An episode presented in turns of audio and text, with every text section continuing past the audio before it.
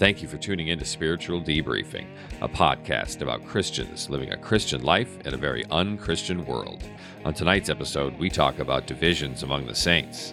There is moral doctrine that you must stand your ground on, but when are we allowing Satan to use our pride against us?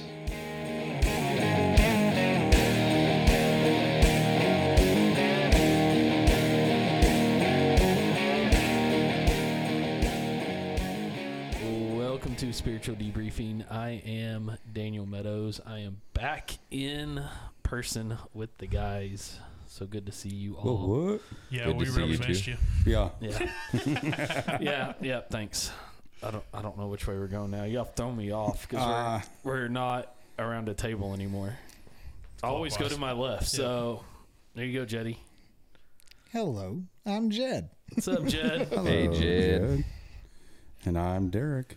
Hey, Derek. How's it going? Hey. How's it going? Well, yep. And now, and I, I am still sitting to Derek's left, but it's Ray here. I'm uh, watching the buttons. I've got them all pressed already, so we should be good. But So no pushing buttons. no pushing buttons tonight. No turning knobs. As long as you guys keep it calm and keep it in in line.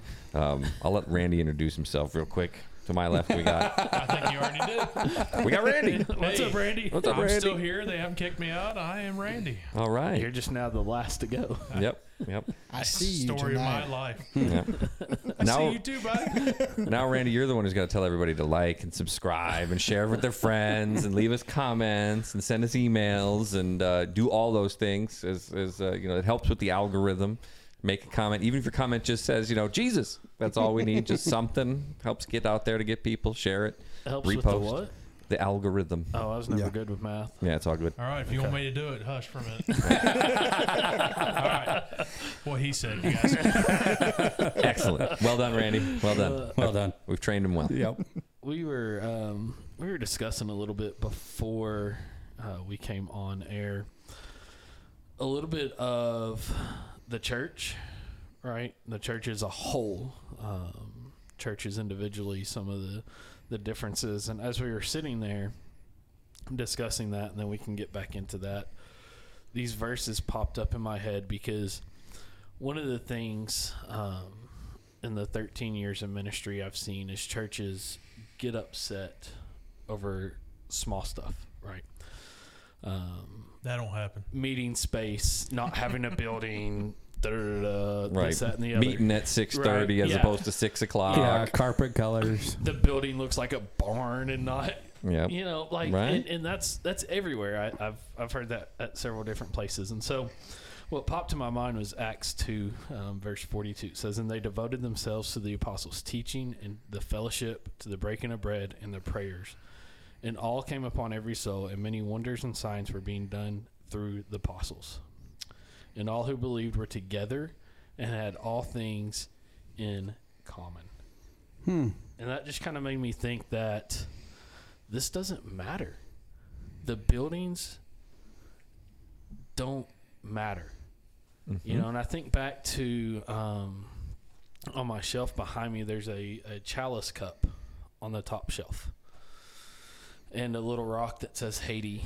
And probably one of the best places I've ever attended church was on a mission trip in Haiti and, and there were two places. One was in their church building, which essentially was just tarps Right. around and a metal roof.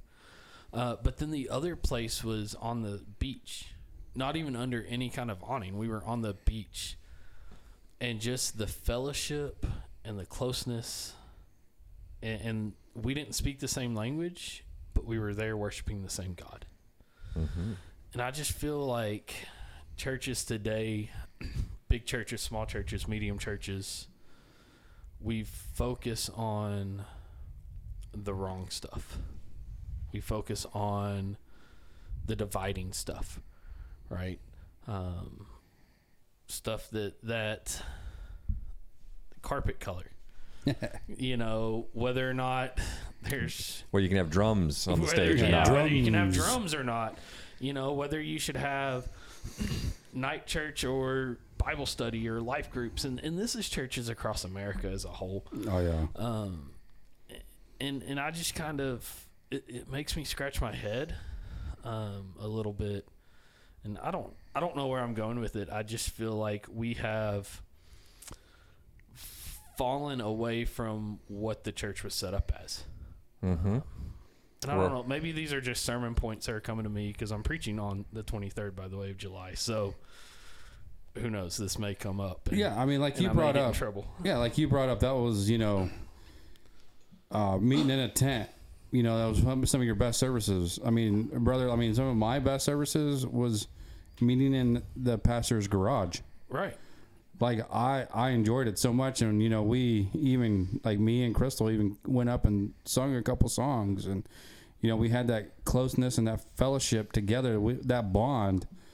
Um, and I enjoyed those times like a lot, and and I think that's what we need to bring back into the church again is that that that that unity, that bond, um, and not so much division. Well, and if you look, that verse says they devoted themselves to. Yeah, yeah, And what does that mean? What does it mean to devote? yeah. Just give everything you got. Right. And and for us, I know for me at times, it's like an obligation to be here. Mm-hmm. Right. Not just because I'm on staff here, but because we feel as Christians in the church as a whole that we have to go because God expects us to be there. And so it's not us devoting ourselves to what God's teaching anymore. It's us saying, "Oh well, I gotta go check this box, so I better show up." Right? You know, "Oh, I got to give money, so I better tithe."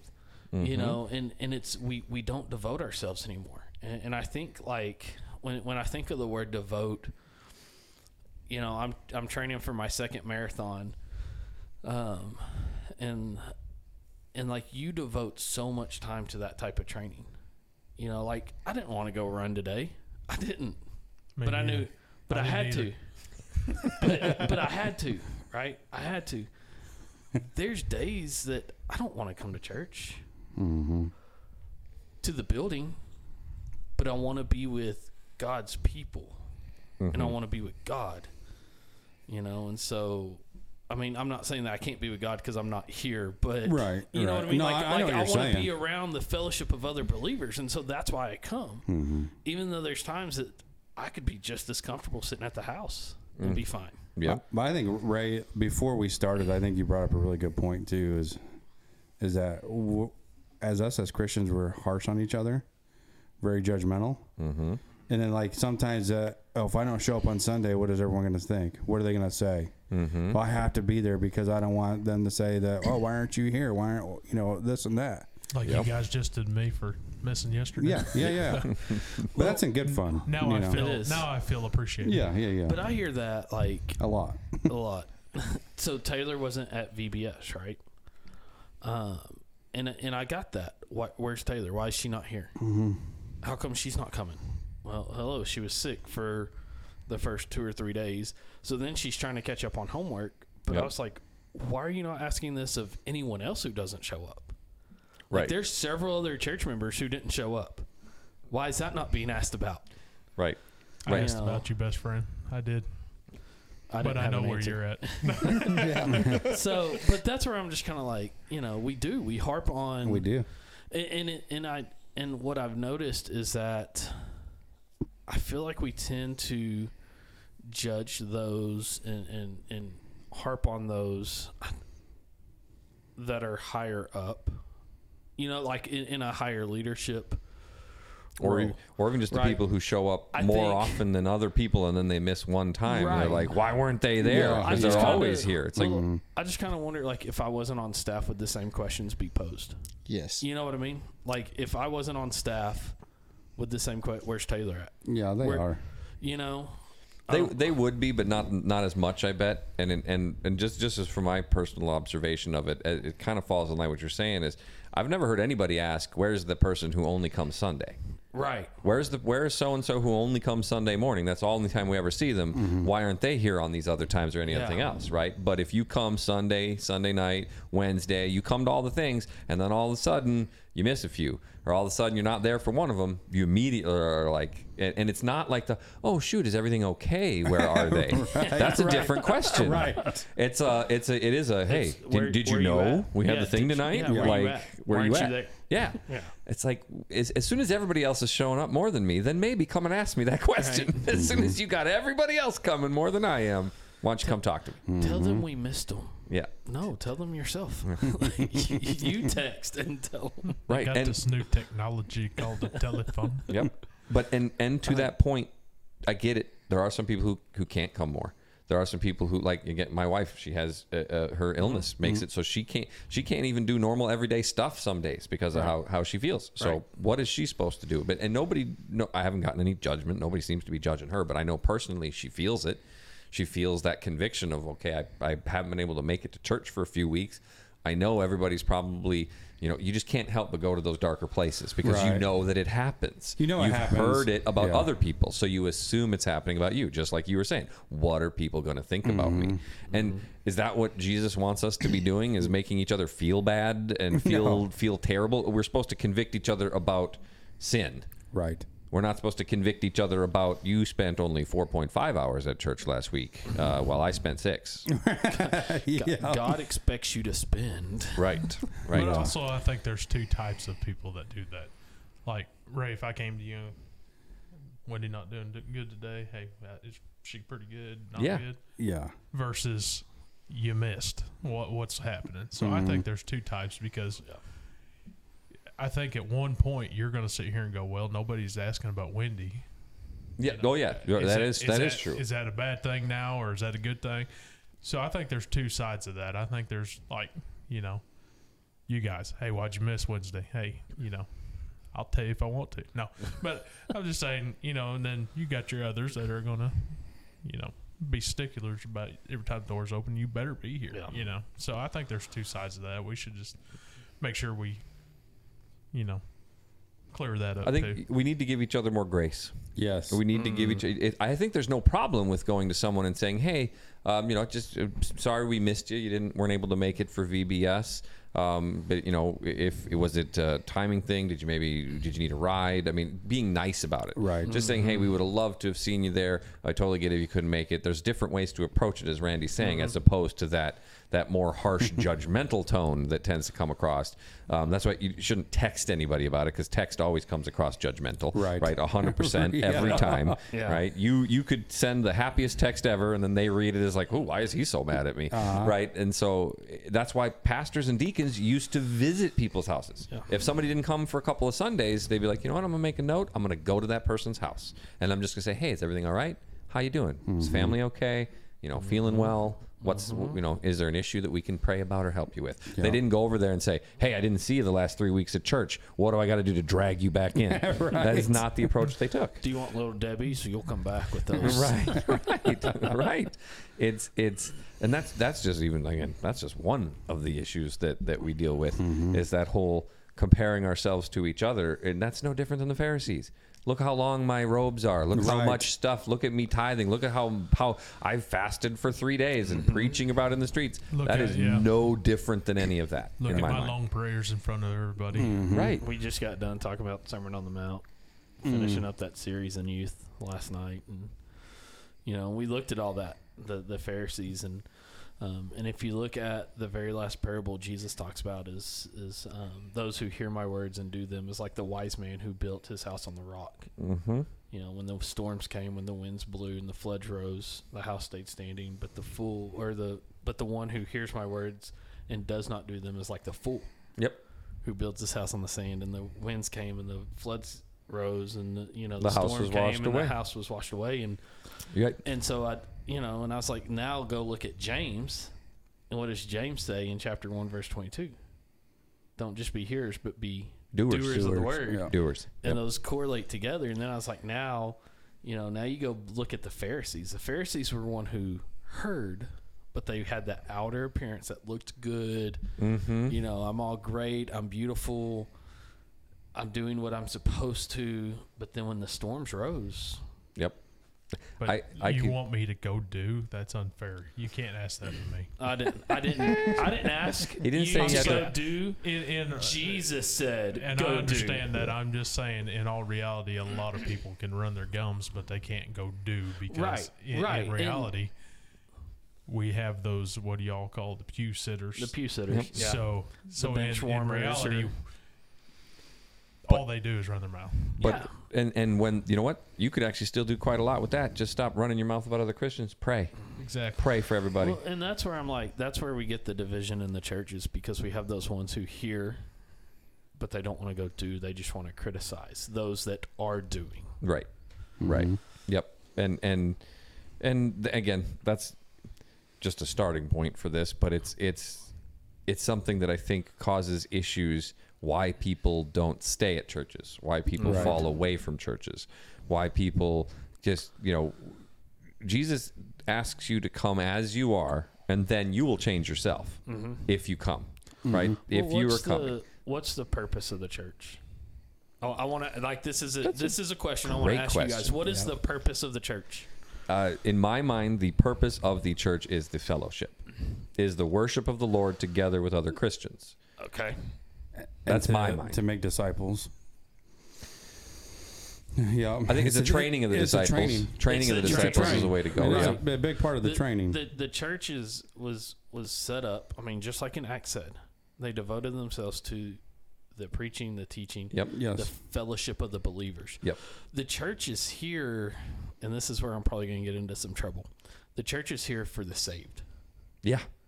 The Yep. church is here for the saved to train up and to teach, Yep. to then To get re-energized. go do to go Yep. do. Yep. and to go reach those that are lost. Because here's the thing: the lost are not coming in. No, they're not going to wander in the door. We have to go out Yes. to save them. Yes. Right. Yep. We have to Yes. go get them. Right. And, and that's the thing is is like too many people are oh if we just do things they'll come. They may come for that event, Yeah. But they're not coming back. Mm-hmm. Yep. Not You unless not unless not- you they're not coming. Well, and that's why more churches need to get involved in the community. Yes. Yeah. That's why, because they need to go out and do Be, right. con- be consistent about that. yes. Right. Yes. Because there's there's a lot of people that are looking for churches, but they're also looking for the hypocrites in the church. yes. Mm-hmm. So if they show up and they see us acting a certain way, like you know, expecting every Sunday out of you, don't worry about your family, don't worry about everything else, then they're going to be like, well, sorry, there's you know, family comes first with you know, in some stuff, you know. Right. So I mean, they they also come looking for a place to be, you know, Right. other than a place to be criticized. Mm-hmm. right. I mean, But- they get that enough outside of. Well, the ones place. that come and ask you, where were you on Sunday evening? Where were you at Sunday school? Are they just the attendance ones? Are they the ones keeping track? Are they actually going out and doing things? Mm-hmm. Or are they just wanting to make you feel bad? The mm-hmm. numbers police. The numbers. Yeah, police. numbers police. yeah. Me and Yeah. Der- I don't know. Me and Derek kind of talked on a little bit of this in Yeah. the past, but Yeah. I mean, we've missed some Sunday evenings. We've had some get-togethers on Sunday evenings mm-hmm. instead of being here. We have had people unsaved, people saved, come and join us. My ideal is is just like you said. The church is set up to teach us, help us, be prepared to go out. Yeah. Church is also for us to go out on it doesn't matter if it's a Sunday evening. It wouldn't matter if it was a Sunday morning or when it is. If we can get together and act like Christians and be what we're supposed to be at any time and point, and we're professing our faith around others, we are doing our job. Right. Right. We don't have to be in this building to satisfy Right. numbers police or whoever. Right. Right. Is God going to be mad at you if on Sunday morning you're out preaching to somebody on the street by yourself, talking to somebody who's lost, as opposed to here at church? No. Right. Not not Right. not one bit. Nope. Right. Not one bit. And I know everybody's different. There are some people who need Sunday morning because that's the only Bible they get. That's right. Right. And I can tell you, this is I'm not trying to boast or be anything big headed about this, but Sundays preaching for me I, I learn way more about the Bible in the Sunday morning Sunday school we do, in the men's ministry stuff we do, mm-hmm. or when just a few of us get together and we start discussing Bible stuff. Yeah. Right? I, I'm not saying that the sermon is bad. I love the sermons. I like to hear them. There's always something I get from them. It's more of on a personal nature. I I mm-hmm. there I, I cannot think of a time recently at all when I've walked out of any sermon at my last church, even this church, and been like, oh, I just understood something about the Bible I didn't understand before right? I get edified, I get powered up, I get to worship with everybody. I love the singing mm-hmm. part. I love everybody singing together. I love everybody praying together. Right. That's my favorite part about it. The sermons are good,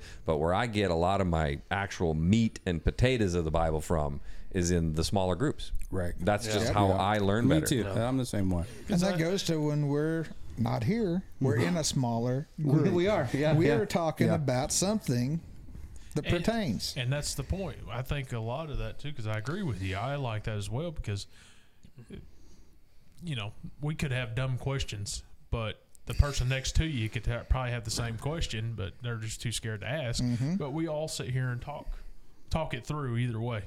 Well, if I could say something, think this is my opinion on it, well, he shares his opinion. He shares it, and you all come to a conclusion of, hey, that makes more sense in my head than it does just sitting and listening.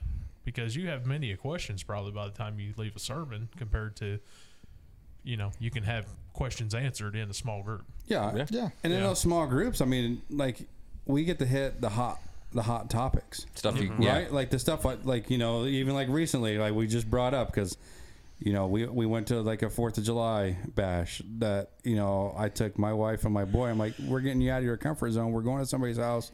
I met one time. I know nobody.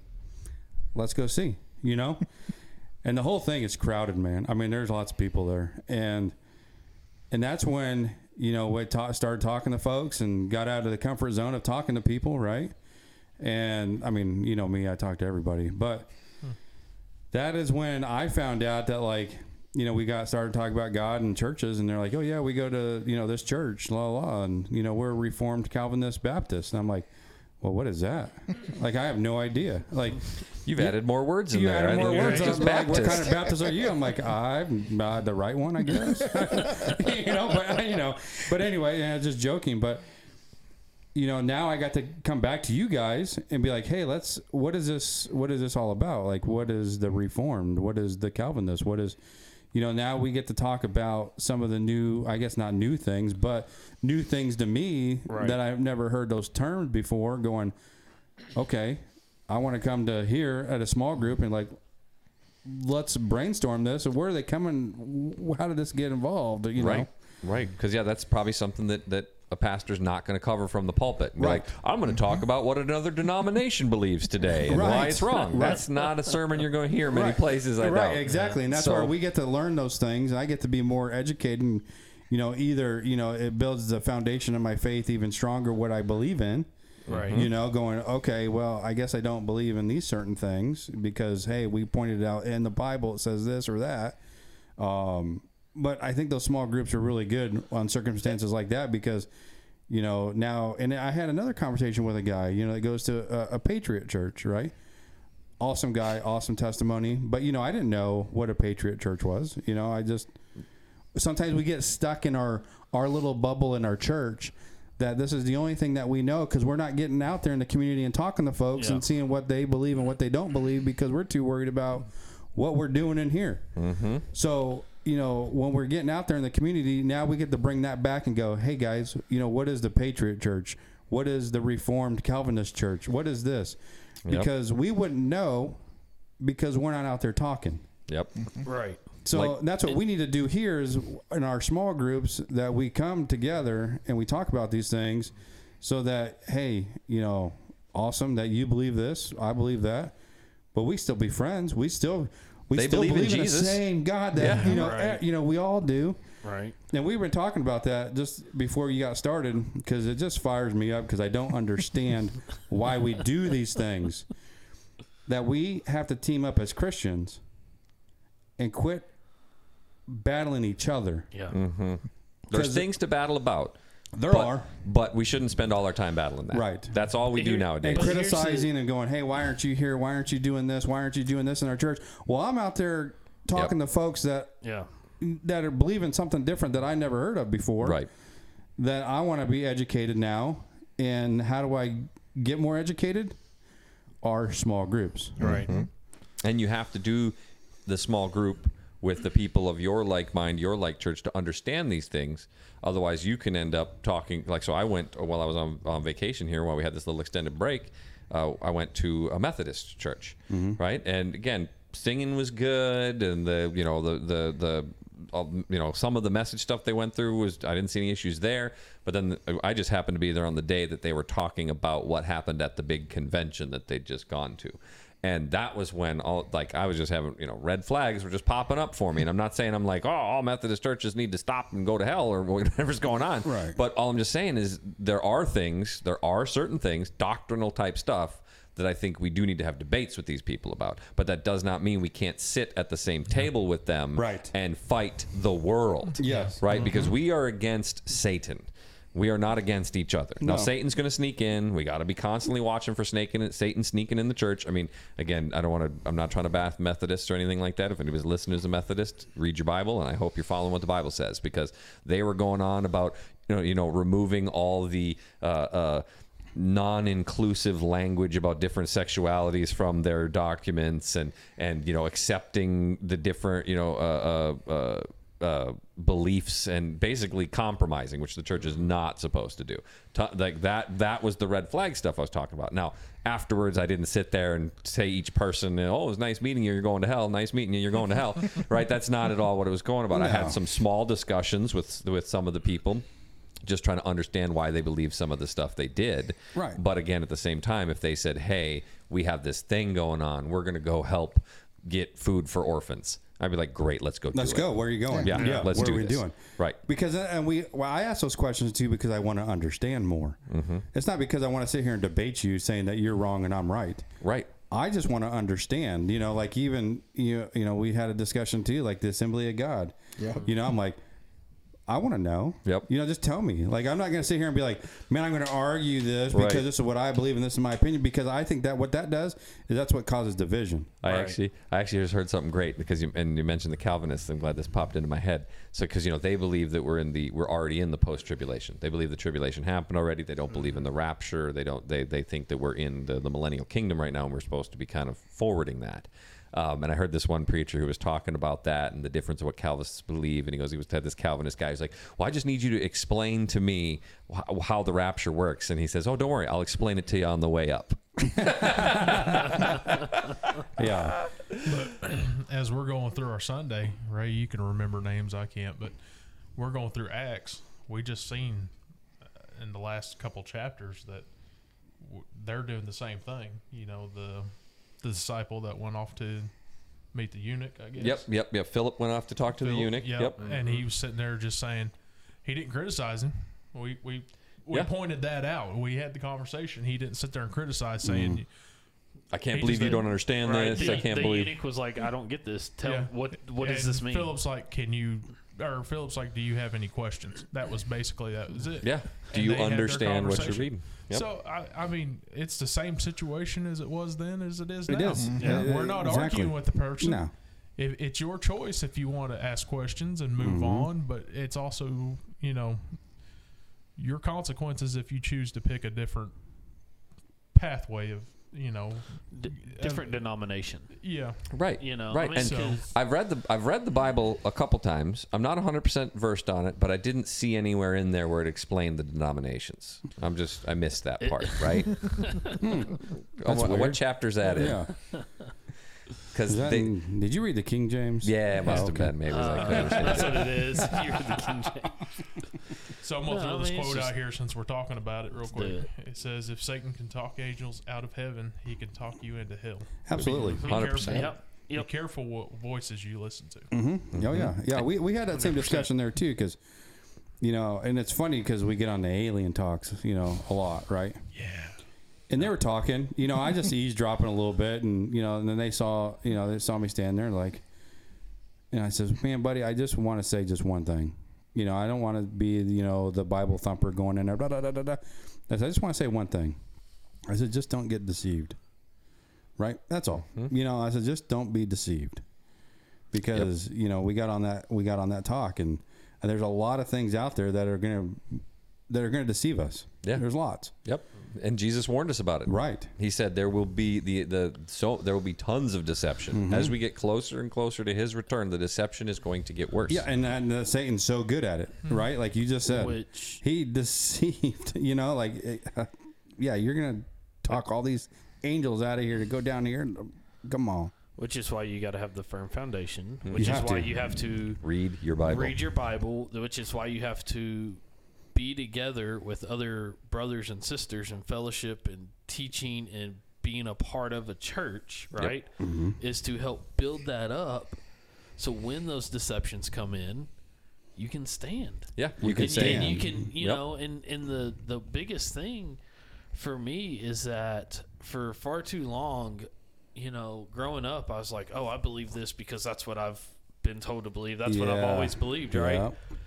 I never understood why i believe what i believe Mm-hmm. until i sat down and i studied other denominations you know like my wife's uncle is an assembly of god preacher and we've had some of the best discussions and i'm like why do you believe that like why do you see it that way Can and that's you- one of the best questions to ask you, somebody. Can you Yeah. explain to me why you still think speaking in tongues is this certain way? And and you know, and he he's like, well, I don't think it's fully like the gibberish. And I was like, okay, so we we kind of almost agree on what speaking in tongues is. It's speaking in a different language than what your native tongue Right. is. Right. And as far as I That's understand it. it. as long as someone else understands it, that Yeah. is true speaking in tongues. Right. If And someone else can say, "I know exactly mm-hmm. what you said," then that you you But- got it. But it's those discussions that help build your belief and what you believe and mm-hmm. why you believe it's true. Yeah. Yeah. You know, between those discussions in the Bible. And it's like that guy that I that I talked to too that you know goes to a Patriot Church and uh, that you know him and his wife came from two different denominations, right? Like Right. two different. And they walked away from that because they found that they were saying that you know God still does not perform miracles, right? God is still not working now, and he Yeah. goes, "That's not true." He goes, "I'm Yeah. walking away from this because I know God is still working miracles today," and that's why he his testimony was he had brain cancer and depression, and you know a lot of stuff that was just eating him up, and uh, you know, and he and he'll tell you today that you know, hey, Jesus, he healed me, Yep. that he doesn't have brain cancer anymore, that you know he's a new man in Christ. Yep. We were Right? talking about that Sunday morning. You were you were you weren't there, but we literally talked about that Sunday morning. Just called you out. No, I'm just saying because you weren't there, not because you weren't there. I'm just saying that's why you didn't hear. it. But we literally talked about that. Why for- wasn't you there, Derek? I went through. I went through just a super brief thing because we were again we're still in Acts and, and uh, I was ta- t- teaching for Mike because he's gone and and I just stopped for just a brief moment because it talked about a couple of miracles. It was the uh, the the one of the miracles where um uh, not Paul sorry Peter went and uh, raised raised that uh, little girl. I think it was a little girl from the dead or no it was the lady from the dead. The lady, Yeah, yeah. he raised. Uh, a, uh, I can't remember her name. Anyway, it's in Acts, Acts chapter nine, towards the end. Um, and and I, I just stopped a quick aside and I said, it's like you know, miracles. I know this is something that people divide on. Hmm. Are miracles still happening? Right. Are miracles something you can teach to people, or are miracles, you know, are, are they done? Did they stop? Hmm. And and I and I said the same thing I just said earlier. I said, show me in the Bible where it says they stopped Right. because I didn't Right. see that anywhere. And then we just talked for what 15 minutes, and almost every single person in the room had a story of a miracle Mm-hmm. that had happened sometime somewhere. It's like, how can you say they've stopped when they happen all the time? And that's what I told him. I says, you know, you can't explain how it happened, can you? He goes, no, I cannot. So that came from God because we can't explain Right. the certain things that he he does, mm-hmm. and that is a miracle from God, and God is still working. Yep, you can look it up. There are people who've been pronounced dead, and someone prays over them, and they come back to life. There are people who've been pronounced your cancer is going to kill you in six months, and they're 14 years later, they're still alive, and the cancer's gone. Well, and the and- doctors are like, and- we don't know why. And Right. and, I, and here's where I'm like, because we we pray for healing, right? Yep. God, like if it's your will, heal. And the my thought is, if they're a Christian, whether they're healed on earth or whether they're taken home, they're still healed. That's very I true. I mean, they are Yeah. fully 100% healed. yep. We just don't see it in person, and that's where I'm like, God still fulfilled the healing. Yep, that's true. Right? If they're a Christian, Yeah. God still fulfilled the healing. We just don't physically see Right. it. And God's not a genie. So he's not Right. going to answer every prayer and every wish. Right. That's not how it works. He's And got his- a plan, and sometimes, unfortunately, that plan includes things that we don't want to have happen. Right. His his will to heal may be going right. home. And maybe that's a spiritual healing for somebody else. It that be. experience of someone someone not getting healed does a spiritual healing for a person who might not even be related to you in any way. Right. It literally could have been some random person who w- happened to be there and heard the one one little thing at one time. You have no idea how what could be happening there. And We just where- don't understand it. That's where I think of like my buddy that I grew up with um, at the age of 14 was diagnosed with leukemia, and I I don't say he lost his battle. You know, he Yeah. he passed away. He went home, but I I say he beat cancer because he's now in the presence of God. Right. Which for people Cancer is free. odd, Which for people is odd to hear me say he didn't. You know, he he beat cancer, Mm-hmm. but he's with God. You know, like people don't understand that. But I think about like his testimony through that whole time. You know, like he still stood on the truth of who Jesus was. Mm-hmm. And he kept saying, like, God's going to heal me. May not be here, but God's going to heal me. And like national news coverage picked it up. You know, so who knows who heard the Yeah. gospel from mm-hmm. this little 14, 15 year old kid? Right, and with the internet nowadays, know? that story's still playing online somewhere. Oh, there are people still probably watching his words today. Yeah. However many years later, twenty years later or whatever. Oh, yeah. This was probably oh three, oh four. Yeah. So yeah, we're talking twenty years later. Yeah. His words could still be preaching to people Yeah. today, mm-hmm. Yeah. right now. Yeah. And he's he's And- he's with the Lord already. Yeah, So that's and- amazing. And, be- and because of that, like his parents, you know, lost their oldest, still had the youngest son, um, and wound up, you know, having that void in their heart still because I mean they lost their baby. Like I, like I understand. That Mm-hmm. I couldn't even imagine. I Like, don't even want to think about it. right. Um, and and so what happened though was out of that they wound up adopting another kid. You know, so now here's another kid who has a chance at life Mm-hmm. because of that tragedy. I want to bring this back to the different domin- uh, denominations here because something just popped in my head that I, th- I believe Mike told us a few months ago. We have to take in consideration, even though they're different denominations, there are still a lot of people that are deep in the faith of those com- uh, Mm-hmm. denominations that still believe what Christ has done and what it's just the different traditions or Yeah. pathways they take. Mm-hmm. So Right.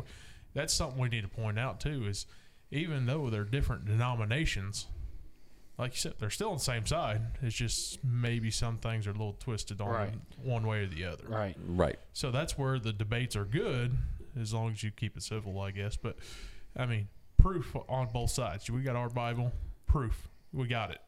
Okay, well they can show us their Bible, whatever, but it's one of those deals that pretty much it's the same belief that Jesus died for us. Mm-hmm. It's Yeah. just the different traditions Yeah. that people follow. Right. As long as they believe that there's only the one God, that his Mm-hmm. that Jesus came to save us, died for us, and was resurrected again, that I those I think that's all you have to do. Am I missing something? Grace by faith, nothing else. Yeah. Right. Am I? I'm missing nothing else there. Anything Right. beyond that, it's God's job to talk to them about when they get up to heaven. Right. Yeah. I mean, All the rest yeah. of it, they could they they're literally right now as a Christian who's at a a, a church that's got a lesbian pastor, and that person is going to be in heaven because they believe those four things. The rest of it, God's going to have a conversation with them about. Right? Right. That's not for us to deal with. Yeah. God will be like, okay, you got some of this right, and then we're going to talk about the rest of this. Yeah. right? But that doesn't mean they're not saved. Right. They're just wrong on some stuff. And and there are so many Christians out there. There there are more of us than we we know. Again, the world is set up to make us feel like we are alone and like we are powerless. Mm-hmm. But we are not. We are Right. we are th- this is the the greatest commission that's ever been given. This is the greatest uh, uh, movement that's ever happened. This is the you know it is amazing what has come from Jesus coming to this earth the way he did. Yep. You cannot match that in any way with No. anything close. And if we could just get together and work together on some things, the amazing things Christians could accomplish on this earth if we just work together. Right. Weird. Weird. weird that weird that the world would set it up so that it makes it so difficult Yeah. to do that, Right. right? Right. It's almost work like with you, we're Derek. it's almost like we're I know. fighting against I know. somebody. I don't know. Yeah. And yeah. It's like the military and law enforcement. We're all on the same team. Mm-hmm. We battle a fight. Mm-hmm. Yeah, and even they forget that sometimes, Yes, don't they, they? do. They do. Yep.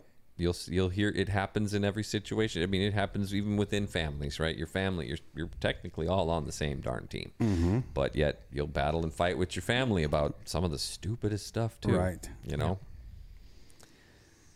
It's it's, and I don't have a solution for fixing it, unfortunately, except for just reaching out. And I'm working on my grace that I'm offering to everybody else, mm-hmm. right? I mean, we are supposed to offer the same level of grace that God offers us, mm-hmm. which is is unconditional Oh yeah. and never ending. right. so just to, Can you imagine matching that grace? it'd be I, mm. I I can dream and I hope for it. I just I find myself constantly falling short, Mm-hmm. constantly. Me too. Hey, Ephesians six twelve. For we do not wrestle against flesh and blood, but against the rulers, against the authorities, against the cosmic powers over this present darkness, against the spiritual forces of evil in the heavenly places. Yep, Mm-hmm. yep. Satan is the ruler of this world. Mm-hmm. We are behind enemy lines right now, Yep. and we're too busy fighting amongst our squads. Right. Because the biggest war, like. I, I think we were talking about that, right? The biggest war is a spiritual war. it is. Yes. Yeah. There's nothing Yeah. bigger. There's it, it. all comes down to the Amen. spiritual war. And then Paul tells the Ephesians in chapter 4 I, therefore, a prisoner for the Lord, urge you to walk in a manner worthy of the calling to which you have been called, with all humility and gentleness, with patience, bearing with one another in love, eager to maintain the unity of the Spirit and the bond of peace. There is one body and one Spirit, just as you were called to the one hope that belongs to your call. One Lord, one faith, one baptism, one God and Father of all, who is over all and through all and in all. But grace was given to each one of us according to the measure of Christ's gift. Mm-hmm. One. Hmm. That was a phone drop on Yeah, accident. Just drop But it that that spells it out so clearly. It does. so easily. It's so simple. the church is to be unified. Mm-hmm. Yep. And in our unification is that our fight is not against each other, but our fight is against Satan, who is going to try to divide us as much as he can. Right. Hello, nothing new under the sun. It's been Right. going on since the beginning of time. Exactly. So it, Cain it and took Abel, right. like- it took but two, three years. You read Acts. Within two or three years of Yeah. Jesus' resurrection, they were already like, "Dude, what are you doing? like, Yes, come on!" Like, you you wonder when denominations started. Denominations started from the beginning. Yeah, I mean, day one, like, pretty much. Honestly, day like. I, I would I would give it the two years. Yeah, you maybe a little, give it but- the two three years, you know, and then it was there's that split and that you know. Yep. And you had you, you have the same thing you have happening nowadays, right? Back then they had people circulating false letters, they had people circulating Right. false documents Yeah. claiming to be apostles, claiming to be disciples. Beware of false teaching. Yes, I mean, yes. Didn't Jesus say that? Oh, while- yes. While he was walking the earth. Right, right, and and and he even and you read Revelation, it even says they get it gets worse and it gets worse and, it gets worse. And what we have to do as Christians is we do have to be discerning. We do have to understand where if what they're teaching preaches against what the Bible says, then we've got an issue that we might need to deal with. Right. But at the same mm-hmm. time, I still think we shouldn't, like we were saying right before it started, if somebody from one of these mega churches came and said, "We mm-hmm. want to partner with you to do to help you with whatever event that we were trying to plan to do to try to, you know, again, help homeless or help needy, hungry people or help try to save babies from being killed by abortion or something like that." Would we be like, well, because these couple things of doctrine you don't agree with on us, we can't partner with you? right? I mean, I, I'd swear God would be up there right there just banging his head against the table Well, going, what is wrong with you people? if the guy that steps up and says says no, does he have the gift of discernment? I mean, because if so, then Yeah, I well, kind of go with him. But yeah, it's true. It, I think I think God, because as we read there in Ephesians at the end, the gifts given according to God, right? And I think God gave all of us a little bit of discernment. You got to have some. I think some of us have, you know, that gift as as our spiritual gift for the church. Mm-hmm. But I think individually, God gave each of us a little bit of the discernment, and that's called the Holy Spirit Right. um, You're to convict you Yeah. and then guide, it you know it does work and and we actually we talked about it some at during during the um well the one the last podcast but I think it was actually during Sunday school It was that that for the Holy Spirit to work you got to be reading your Bible mm-hmm. right? It speak God speaks to you in God's language. God's language is the word of God. So mm-hmm. if you read the word of God you're going to understand what he's saying to you right? You can't you you will not understand someone who's speaking French to you if you don't ever study French Right. right? You it'll just be gibberish coming at you. You won't know how to follow it. So for though anyone You ain't out there from who's like around here, are you, boy? Man, up there you what. if there's anybody listening right now who's wondering like why don't i hear the holy spirit speaking to me? Why don't i have this guidance? How often are you reading your bible? get in the word. Yeah how often are you reading your bible? Try try it out. Just just you know what? Get up 20 minutes early and just read your bible for 20 minutes every morning before you head on with your normal day hmm. and just watch how it works. It's amazing how it works. I can't count the number of times where either what i read in the morning pops up later in the day for some reason or what i'm reading in the morning just hits home right on with whatever was going on right then. And it's happened so often, there is no way it's a coincidence. Mm-hmm. It's how the living word speaks to us, it's how the Holy Spirit speaks to us, you know? right for those who have maybe never picked up the bible and had a personal study where would you start Oh, when man, when you because you're probably question. the newest No, you, that- well you are the newest christian out of all of us right No, it's So, true. It's true. what was the first book for you So actually, I started in the New Testament. I Okay. started with the New Testament and read Yeah. the New Testament because I, I knew I I'd, I had read the Bible ages ago, and I just remember the Old Testament was tough. Right. Right. It's it's did you did you difficult. start in matthew or was there a specific No, I, book? st- I started at Matthew, um, and then quickly though I realized what I needed some help because I'm I'm too big of a nerd. I needed to understand. I want Right. I want to just read it. I want to understand a lot of it. So I started actually then went with a um, a what's called a chronological reading of the Bible and was Mm. Yeah. listening to the New Testament chronologically. So it would read a part of Matthew, then a part of Luke, and then a part of John, and then if Mark had a part about it, it would it would cover the same Right. parable by all two or three writers. It would cover the same time frame by all two or three writers. So it was an interesting way to read. So I was kind of bouncing back and forth a lot. Okay. But what it really helped me as being a new Christian is to try to understand some of what some people will call the contradictions in the New Testament, which there really aren't any actually. If you don't read the, the problem I think what people run into is they read all of Matthew and then when you get to Luke and you hmm. start reading Luke and you're trying to compare the two Yeah. and the things that don't There- seem to line up there, there are no contradictions no, No. there aren't. If you read them together, you realize they're like, oh, okay, this is again, it's the yes. One story might say there was two demoniacs, and one says there's only one demoniac that Jesus cast the demons out of. Right. Does that change the salvation if there was two or one? right No. We all, No. Not we at all all. have our point of views of some Right. situation. Exactly, Exactly. right. Yeah. A hundred percent. Exactly. Like it, any of those little tiny minutia that don't. And we've Yeah. talked about that before. That is human nature, right? and, the, is. and the four the four writers of the gospel weren't walking around with a pad Right, you know right, i mean right. this was stuff that It doesn't matter. I, I mean, I can go to a crime scene and ask four witnesses, and I got four different statements. Yeah, correct within ten minutes of the Within event minutes. happening. And Yes. but if you get them all together, you go, okay, yeah, this they got this. The guy was wearing a black shirt. Well, he said it was a dark shirt. Well, this guy said it was, you know, a darker shirt. You know, Right. okay, it was a black shirt. All right, good. Right. You know, then you go to this. You know, you have to put all the pieces together. Yep, and it doesn't change who committed the crime, does it? Correct. Right. Correct. right so you would say So if you would say do at the- like a chronological I really liked that, especially if you're someone who's got a very analytical mind, because Yeah. that's kind of how I do, right? Yeah. And if, and I'm not saying it's a bad thing, not, but it, it, I liked starting with the New Testament because it's, it is what t- physically applies to us right now. Okay. Um, but I also do recommend you get a study Bible because Mm-hmm. then it's going to, when it references the Old Testament, you can see that. And then I'd pop back and I'd read that little bit of the Old Testament too, Mm-hmm. right? So it's like, oh, Jesus is quoting Deuteronomy something, something right here. So I'd go back to that chapter and I would read around that. I wouldn't just read, he, you know, read the line he quoted because you'll never get the context then. Right. So you, I read the chapter and be like, oh, okay. So now I understand why he was saying that. Now I understand what that means, right? And so that that helped me again because I'm very analytical. I'm always looking for loopholes. I'm always looking for the the the what is the meaning? What is the what is the issue or or mm. what can be picked apart? And again, that's also when I started looking into the researching the Bible where I totally started to understand a bunch of contradictions that I didn't understand about it that people say, right? Oh, this is a translation of a translation of a translation. No, it's not. That's not how they do it. It's a, it's it's a re, if there's any new translation, it's a retranslation of the original text, mm-hmm. just using new context, right? Or the, the just th- to your point about how the stories don't match, right? That proves to me it's real.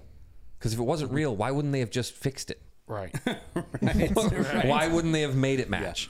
If you were trying to pull something over on people, if you were trying to create a, you know, a false religion, it would not say the things it says in the Bible. Right. And that's why we separate witnesses too, right? Yeah.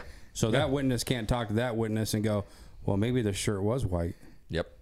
Well, you got to separate them all Yep. Yeah. because you don't want them talking to each other. No, because then they're going to even, even even if they're not trying to be even if they're not trying to hide things from you, mm-hmm. they will confuse each other. Right. Yeah. And then Right. you'll you'll have no idea what. yeah, the heck and they talk on. themselves into something else that they didn't e- even see. Yep. Yeah. Yeah. Yep. And it's it's it and I know a lot of people also say, "Oh, start with Romans, do the Romans road." That's also I've read that too. That's a great way to start for somebody who's new and trying to understand salvation and all that. Yeah. But it skips a lot too, unfortunately. It, and and it's short. It helps get people through, but yeah. And then I quickly after I did the chronological of the New Testament, I didn't even get all the way through all the New Testament. I realized I was going back to the Old Testament so much. I was like, okay, Yeah. I'm just going to go back to the Old Testament and do that. Like And Acts or Romans is usually the second book that I'll point people to.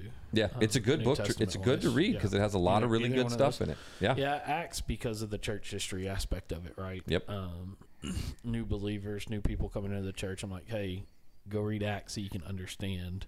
Right. Church Get your history. doctrine. Yeah. Yeah. Yep. Um, for me though, like I point new pe- uh, new believers or people who are questioning to the Gospel of John Yeah. because It's a good written, one. it's written in such a way that's easy or for us to understand right And it- john was john was the youngest of the disciples so he was fairly young when he wrote it you know so he writes it in such an easier way that people could could understand Right. And it, and it, it, I do like John. That's a good spot to take people to too because I Yeah. think it. I don't want to say it's the happier part of the New Testament, but it, he does bring it in that way. It's Right. it is focused more on what God actually asked us to do. Mm-hmm. Love everybody. And- all right yeah That's what he asked us to do. Yeah. Love everybody. what about you other guys what would you recommend starting at No, I was, that's what I was going to say. Like the New Testament. yeah Yep. Yeah, you got to read the Old Testament. You do. You do. You I have because you to. there's. You do. there's Yeah. good stuff that you need to understand it because it gives you an understanding of of why some of those parts in the New Testament where people say I don't I don't get this it's because they didn't read the Old Testament right. they didn't understand why they were talking and what the people at that time believed so this is why they were saying Right. what they were saying Yeah, yep. I Because like then the- you can go back to the old laws, you know, versus the new laws, right? Mm-hmm. And then you know, I, I like that chronological though yeah, because now you're reading you're reading acts when paul is on his missionary journeys writing to galatia Yep, ephesus exactly. Corinth, You're bouncing you know, back and so- forth. Yep, you do need to kind of you got to Yeah. look it up online. There's this is not something that just one person's worked out. There's a bunch of biblical scholars Yeah. who've gotten together and put it all together. They even do the Old Testament do- chronologically too, which is Right, pretty cool as well. Because you like, read Genesis, then Job, and then you jump back, and yeah, then you're reading like, some Daniel, Psalms then some Psalms. yeah, Yep, you're so- fitting Daniel's Psalms in with his story. They make so much more sense. well and the same with like like david the psalms of david Yeah. you know Yeah. and Yep. then you go back and read But yeah, that's what I meant. Yeah, David Right. and And Psalms. you- yeah, and they you fit read together. what's happening in the book of samuel to david and then you read that psalm and you're like oh Yeah, wait a minute. it. Yeah, right. I mean, it'd be like taking again, you know, one of- from the '90s. You know, I love, I love Nirvana, Soundgarden, those type of you know grunge rock bands. If you just listen to the words now and took it kind of out of context of what was going on in that time frame, Right. doesn't make any sense at all. like you're just like, what is this random nonsense they're Yeah. talking about? It, it, especially Nirvana. Some of his songs are just random words you'd think put together, but for whatever reason, at that time in that place, it made sense to me. And it still does because I was there. Mm-hmm. Right. But as somebody who wasn't, like, have so like- Harmony listening to it now, Yeah. she'd be like, what is this weird So we stuff? play like '90s music, you know, and then the kids are listening, like, "What?" I'm like, "No, this is awesome. Yeah. I you love don't the understand. '90s." You don't understand. Yeah, Do you guys think that? Uh, well, we'll just put it out here this way. It's awesome how God just took this certain person to write that book to get it clarified and justified for us mm. in the way He did. do you think if somebody else wrote that book, we would probably get that much clarity out of it? I mean, granted, yes, the Holy Spirit will move into anybody and do that, but I'm saying if John wrote that book and we got so much clarity out of it and we got it, you think Matthew could write the same? I don't think so. I don't know because So- John John wrote from the perspective as John the disciple. Yeah. Right. Matthew was almost and Ray, correct me if I'm wrong. If I remember correctly, Matthew was almost a second hand account to Jesus' life, right? That wasn't that wasn't Matthew the, the disciple. That yeah, was, he wasn't trying to write it from his position. Right. He was just trying to write Right. about what happened, what he saw, basically. Was it was it Matthew or Luke that was the doctor? Luke is the doctor. Luke is the yeah, doctor, Matthew is the tax collector. That's right. and right. he's the one who actually was- probably started writing first because he was following around as a disciple and just he, he I mean we knew he was educated enough to know how to write Right. Uh, there's actually evidence some people talk about that some of the other d- d- apostles might not have actually known how to write and either had people write what their words for them which Yeah. was very common back then that's not some that, weird that thing Was, No. That was Paul. Yeah, that was- I mean, yeah. Paul had Paul had somebody who wrote for him. yes So yes and, and one of his letters he actually hand wrote. right right, he's and, yeah and we, he, and we see that. Yep. In in the language that's used. Right, because right. when you dictate to somebody, they're going to write your words, but they're also going to correct your grammar and they're mm-hmm. going to correct this and that. When you write it down, it does come off a little differently. Correct. Yep. So yeah, Luke. You know, again, Luke wrote from the kind of historian Right. Luke slash was the, the doctor, doctor, area. historian era. Yeah. So his was like a second hand account to Yes. what has And happened. Luke's was a true um, secondhand account because right. he interviewed people. Right. He interviewed all the disciples. He wrote this stuff down after speaking with other people and writing what they told him. Whereas Matthew is almost more of a documentary style right. and writing John that was, he was kind of John was recounting back to when he walked with Yes, Jesus. and it was almost more of a very personal, as you were saying. it John, it, was almost. It's not a And- memoir. And that's why we but, see the disciple whom Jesus loved a Right. lot in the In- Gospel yes. of John. Yep. Yep. So that so that makes it even better to go with my second point here in just a minute that God putting the precise perspective Mm-hmm. On each books for each of us. Right. He knew Right. exactly who those apostles were going to be from before the earth Oh was yeah, formed. yeah. And then going to the word, the living word, because Mm-hmm. you can read it today and it doesn't mean what it means tomorrow to you. Right. Yep. As far as it may not be for us, like we keep talking about, it may be for us, or It may not 10 be for years you from today. Now, yeah. Yep. 10 years from now, you're going to read it and be like, whoa. So the perfect perspe- uh, perspective is is where I was getting to. I think Yeah. is, is Derek could write something down right now and we'd be like, you're crazy. But Jed writes the same thing down. We're like, That makes sense. that's awesome. Yeah. Yeah. You well, know. see, I'm not a very good writer. That's why AI writes it all for me. Yeah. but to prove the point that it's it's perfect perspective there to get us to understand the person, the character, the the, the storyline he's telling us, Yep. the passion Yeah. he has of the Yeah. person. So I mean, eh, take the living word plus the person writing it with the Holy Spirit. You you've got books that we're going to learn from no matter what you do. Yep. I mean, so It I happened. get I get starting somewhere, but I'm gonna tell you, if a person just walks up and starts reading it and studying it, they're gonna Yep. get what they need from it one way or the other. Right. Actually, either they're gonna pick it up and read it, or they're gonna just say this is not for me, and then something's going to either poke with their in the heart, and then they're gonna pick it up and read something different. right. There's a there's this if it's- pastor. If it's the Holy Spirit's word, you know. there's this pastor Paul who I listen to his sermons sometimes, and he one of the things that one, I heard somebody asked him, he goes, "Yeah, people have asked me all the time, which which uh, translation should I buy? Which Bible should I get?" He goes, "Whichever one you're going to read. Yeah. That's the one you should get. Whichever one you're going to read, because that's the important part about it." and, and that's why like new believers especially young ones right? Teenagers who i mean let's the track record of a teenager picking up their bible reading is is very low right? I mean y'all Yep. three of the five of us have raised teenagers mm-hmm. right? Or are raising teenagers. We've all been teenagers. Mm-hmm. Right. i don't remember picking up my bible in high school that much. Mm-hmm. Once in a blue moon right? Maybe maybe once a month. I pick maybe it when up I was and at read church it. camp.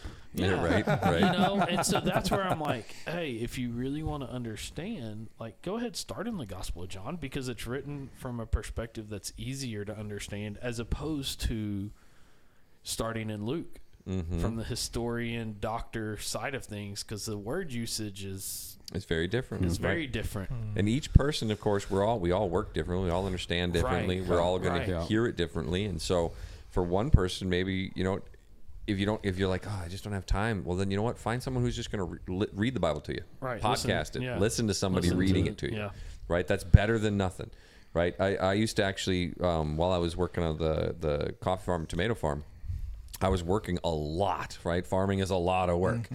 And as a new Christian, I was trying to just I just wanted the word. So I was listening to it a whole bunch and I kept getting down on myself hmm. because I'd be I'd be listening to the word for hours and then all of a sudden I'd be like for the last 30 minutes I've been daydreaming. I was like I don't even know what was been said. I haven't been listening. Shoot, I got to rewind. Like why can't I stay focused and I like there was like weeks where I was kind of like literally beating myself up because I was like, I just can't focus on the word mm-hmm. and stay in the word of God. And then it kind of dawned on me. I was like, you know, God's probably not that angry, right? I think He'd rather have me listening to the word of God and not paying attention to it than listening to something else, anything else at that time and not paying attention to that. Right. I mean, just from God's perspective. I'm not saying it's okay. I'm saying, you know, yes, I want, but at that same point, just saying to anybody who's like, I don't have time to read, I got this busy schedule, whatever it might be, you know what? Then listen to it. And then if you missed listening to it, then just listen to that same chapter again the next day, mm-hmm. or Right. you'll get through it, right? Don't beat yourself up over it. If you can only listen for 10 minutes one day and you get a couple hours another day, if you can only read it here or there, do whatever you can and keep improving upon it. God just wants us to spend time with Him. Yeah. right? Yeah. And Yep. and to share. I mean, and, and I look at it from a father standpoint. You know, you four are fathers. Even if you get to spend five minutes with your kid, is your day not better? Mm-hmm.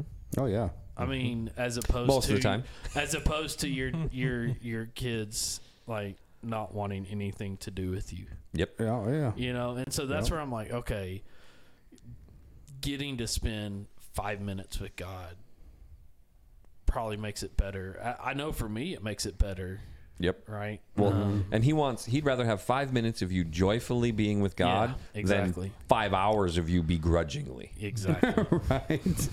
Well, to bring back your point of listening to it, if you're not wholehearted into it, but your your brain's going to pick up a few things. Oh, yeah. And, the so- Lord's going to make sure you hear what you need to hear. and it's going to prick your heart. You're going to say, "Well, I need to probably go back to that," or you know, I need to listen to a whole thing of that. You know, Yep. So I, I believe your brain's going to kick in at some point. If you're focused on something else, but you're still hearing something, you're going to get something out of it to go back to it, or you're going to learn from that. Probably. Yep.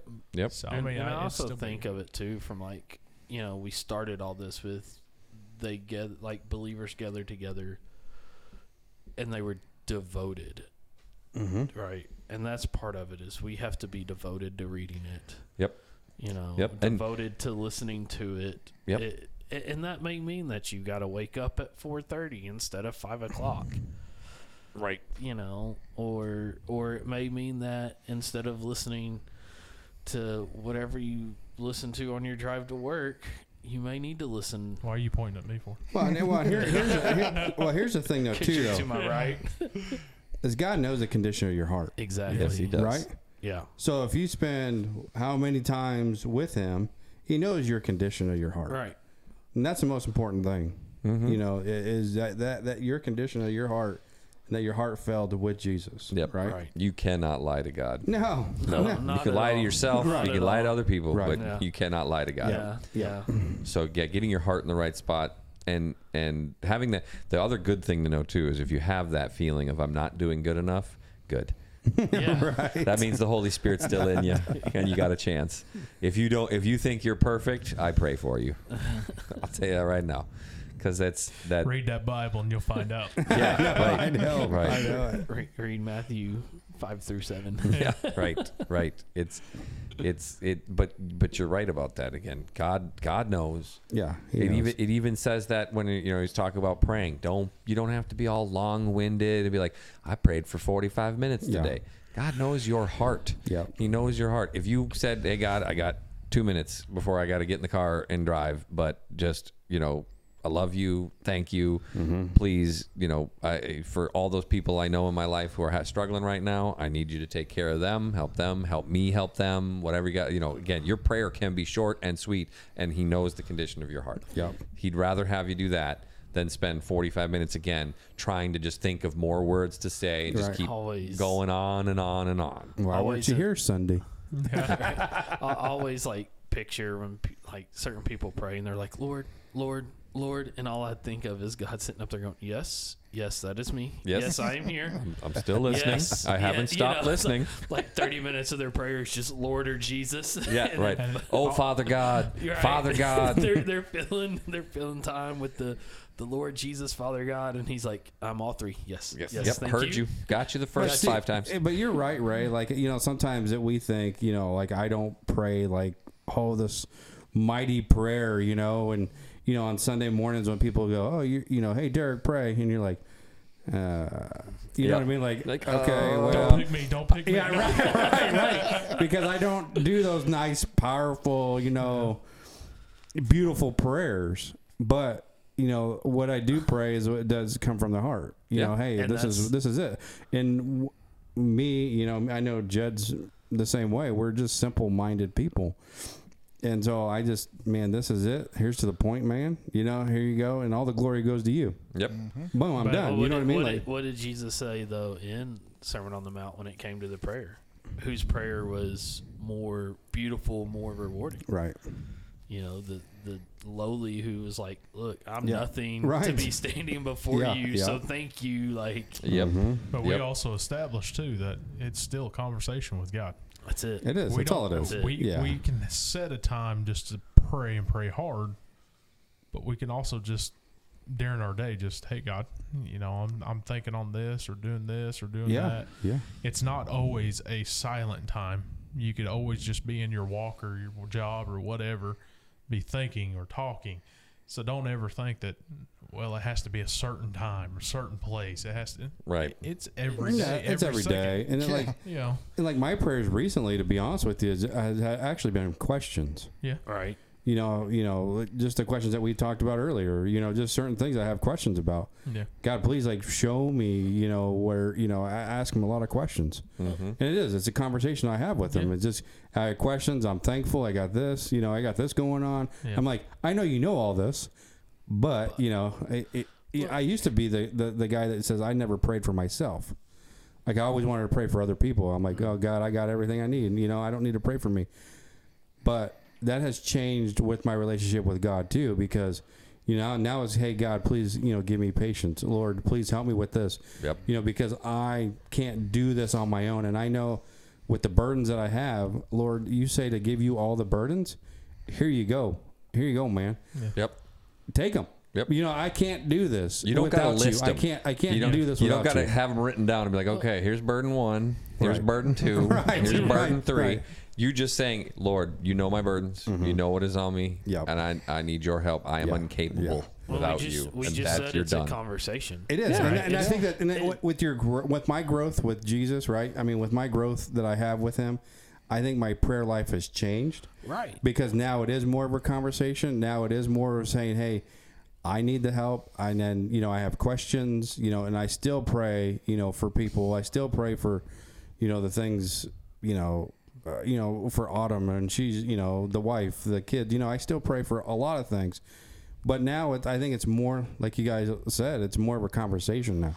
Yeah. And, and within a conversation means sometimes you've got to quit talking Yeah. so you can hear, and that may not come till later in the day. Yeah. Yep. You know, your Right. answer that you asked at eight o'clock in the morning may not come till you lay down at, Mm-hmm. Right. at night, Right. Right. And- Because or or God may not want to just verbally tell you. He he may want to show you. right, Right, and, right, and exactly. where If you Yeah. don't ask and you don't understand why you're, you know, why is this happening? Well, maybe you did ask and you just didn't understand at that moment. Right. But then when you visually see what's happening, you're probably sitting there going, And, and sometimes, sometimes in your conversation, that answer to your question may not come for weeks, months, years You're down right. the road. Yep. You're right. You know, mm-hmm. like I mean, like for me right now, a part of my prayer life is is honestly questioning God why. why am I getting to see all these other people get to be fathers, have kids, you know, specifically with my family and and kind of grandma's raising right now. Yep. You know, why is that the case and and Right. I'm where I'm at. Right. You know, and I don't get it. I don't understand it. Mm-hmm. And I may not ever understand it this side of heaven. Right. I was gonna say you will one day, but maybe Right. not till you get up there, and Right, God God you will finally explain and- it to and you. So, but I mean, we'll that's go, part of "Oh." it too. Is is in our prayer and our conversation. You and, and it's like you said, Derek. We live in a microwave society where it's like, I want it right then. I want now. it. You know, I like, can Google asked the for answer and have it in I five asked For seconds. it, give it to it. You know, I still struggle with that. and and your answer may not be. I mean, this has been my prayer for. I mean, at first it was like an angrily questioning why, Mm-hmm. right? But now it's kind of like, God, I, I don't understand. Can you explain it to me? Well, I mean, Right, right. you know, he made You know. Abraham wait what eighty years. Yeah. So He he was- yeah. Good luck, buddy. yeah, it was a lot of years. yeah. he told him he was gonna. I'm gonna answer your prayer. Don't worry, Abraham. But But I he just had to wait an awful long time. That's a good point. When I I have don't a think kid, we he'll should be, be. graduating. I'll be with a cane. Yeah. That's a good point. I don't think we should be afraid to ask God why, I mean, Job because did. we don't have the answers. Mm-hmm. So, are we supposed to bottle it up inside, or are we supposed to And have think- that conversation? I think It is what it like, is. Yeah. I, I think from that experience, for me, you know, that's always been my desire to be a dad. Right? I mean, just Mhm. I, I I don't know. Mhm. Like my middle name is a family name that's passed down to me. I want to pass it down. Like that's been a desire of mine is to be a dad, to raise up a kid in the way of the Lord. You know, to to teach them things that I know that I was taught from from father, like my dad, my grandfathers. You know, um, and so, but I think for the longest of time, I did keep it bottled up before I finally asked. And when I did, it came out as an angry Right. questioning, right? And and I think too, like your your kids when you when you tell them no, sometimes they don't ask right off the bat. They go store it up, mm-hmm. and then they come back to you. And when they finally ask, it's in a angry way, mm-hmm. and and that's us. And, and mm-hmm. sometimes I think God's just like, just ask me why now, Yeah.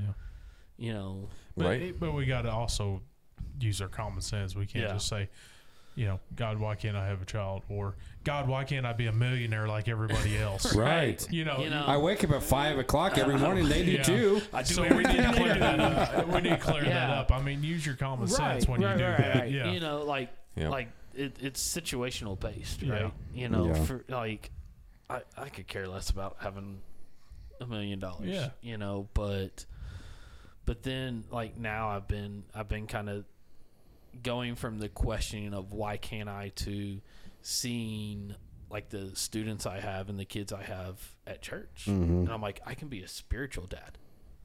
You know, Yep. and, and that's where I'm I'm starting to be like, okay, maybe being a physical father isn't going to happen, but a spiritual father to invest into some of these kids who come to church who don't have Yeah. a Don't- godly dad at home, or some of these kids who who have come to me and say, hey, I I'm, I feel led into ministry. Like, okay, let me let me be your Paul. Yeah. Let's You go. know, you be my Right. Timothy. Like, Right. here we go. Let's do this. And sometimes we do that. We a lot of times we compare ourselves to other people. oh, a lot of times. You mean all the times? Yeah, all the time. I think we. I uh, mean, it's only ninety nine point nine percent of the time. Yeah. Right. Yeah. Yeah. So maybe We not all all. Yeah, like- and, and we and we do that. We all wanna right, be and we do you, that. We go, why, why? Yeah, yeah. I, I know. I'm sorry, but you know, and that's what we do, and we Yeah. we do compare, Yeah. and we like, why, why, why does he get to have that and I don't? Mm-hmm. Well, That's the reason why that's listed as one of the Ten Commandments. right, right, right. So I mean, sometimes we have to. Yeah.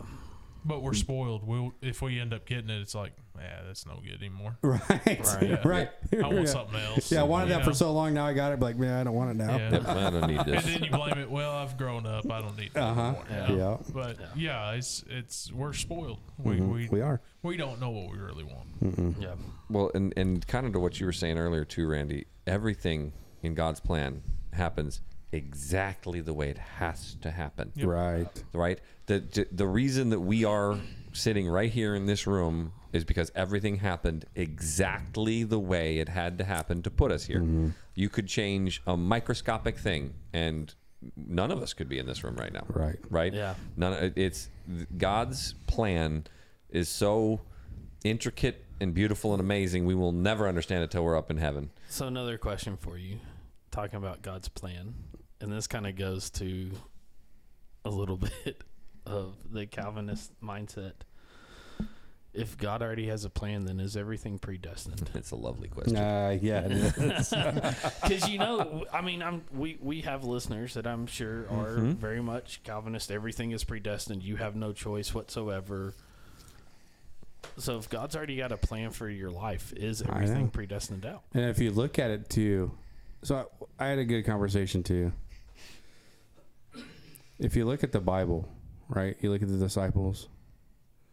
God picked them, hmm right? God picked every single person in the Bible, Yes, he did.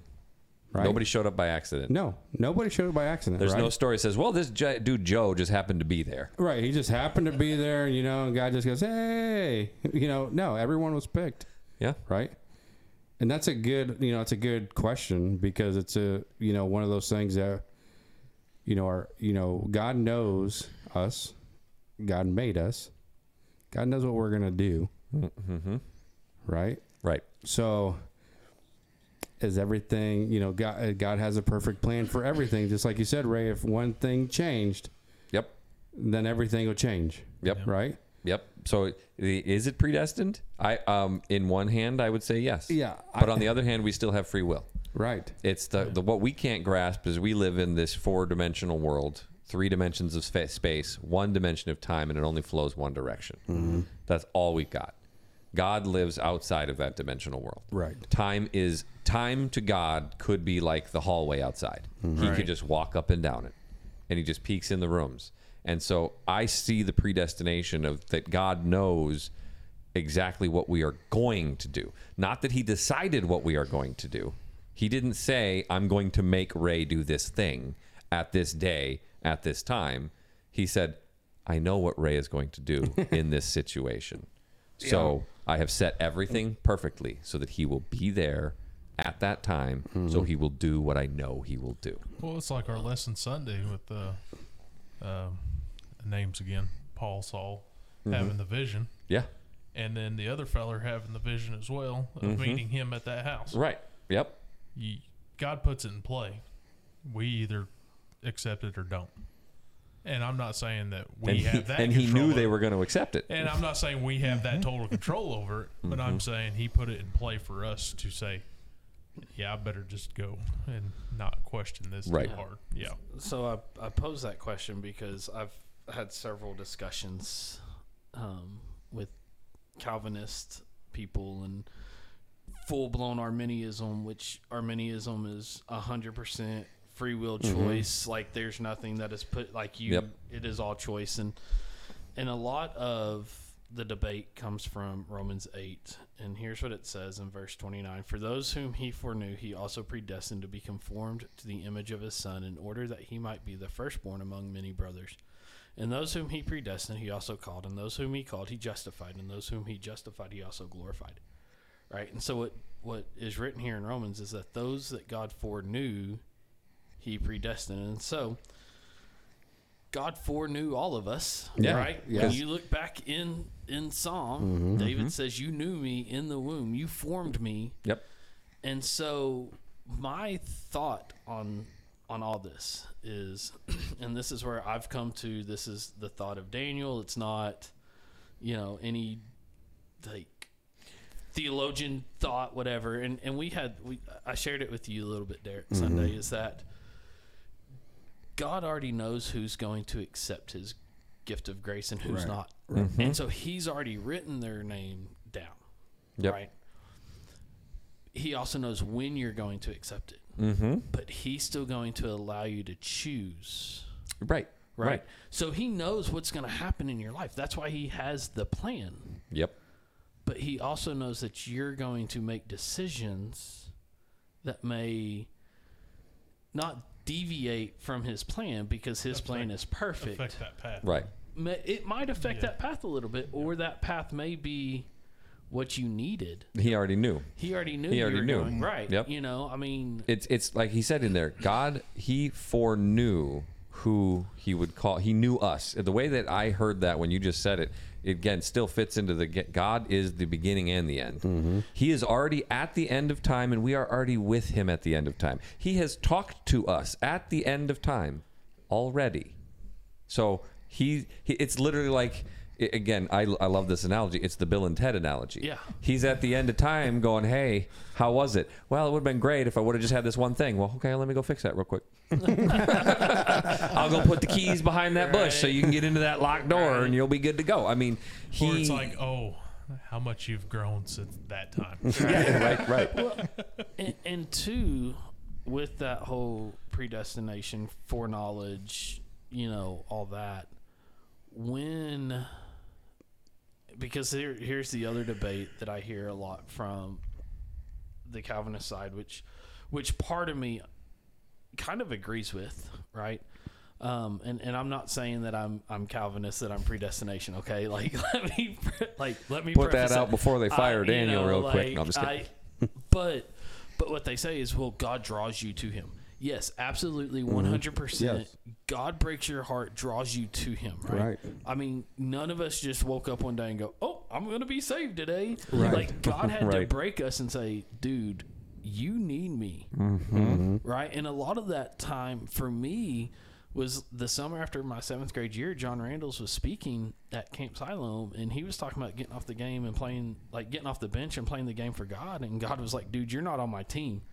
And I was like, God, you know what? I'm not. I need to like, can I be on your team? Like, let me be. Yeah. You know. And so, like, but I had to choose in that moment because we also understand that sometimes God's going to knock, and people are going to reject, and He's going to quit knocking. Yep. Like we know that too because that is also scriptural, mm-hmm. right? That that there is going to be a time that God's going to quit knocking. Now, is that a time that is physical on this earth, or is that going to be when He comes back? Is that when He quits knocking? Right. And it doesn't explain it. No, it doesn't. but at the same time to kind of what we were we talked about a little bit about this is if if if it's all predestined if it's all mapped and planned out then what's the point we're all Right. robots we're, We're all robots. puppets Yeah, we were robots. why did why did yeah. god even need to string. why did god even need to do it Right. what does it do He could have he could have just been like, "Oh, creation of the earth, uh, Ray, I'm gonna bring you with me." Randy, sorry, you know, like Right, I right. mean, he could have done that. Yeah. So what's the life. point of all this? Right. There's clearly is a point. I've, I've said this before. There are there are clearly are rules. We are given a bunch of them. I do mm-hmm. not think we are given all of them. And in no way, shape, or form do I think we have all the rules of the universe. Mm-hmm. Right. There are things that are in that spiritual warfare realm that we do not understand Right. Mm. and we aren't supposed to understand. Mm-hmm. But it's clear that even even the angels and the demons and the fallen realm, they have rules that they cannot break, that they have to follow. And and one of them that I actually believe in, and again, this is just from my mind, but it's from some of the things they say and they do. It appears that they can't like outright lie, but they can deceive.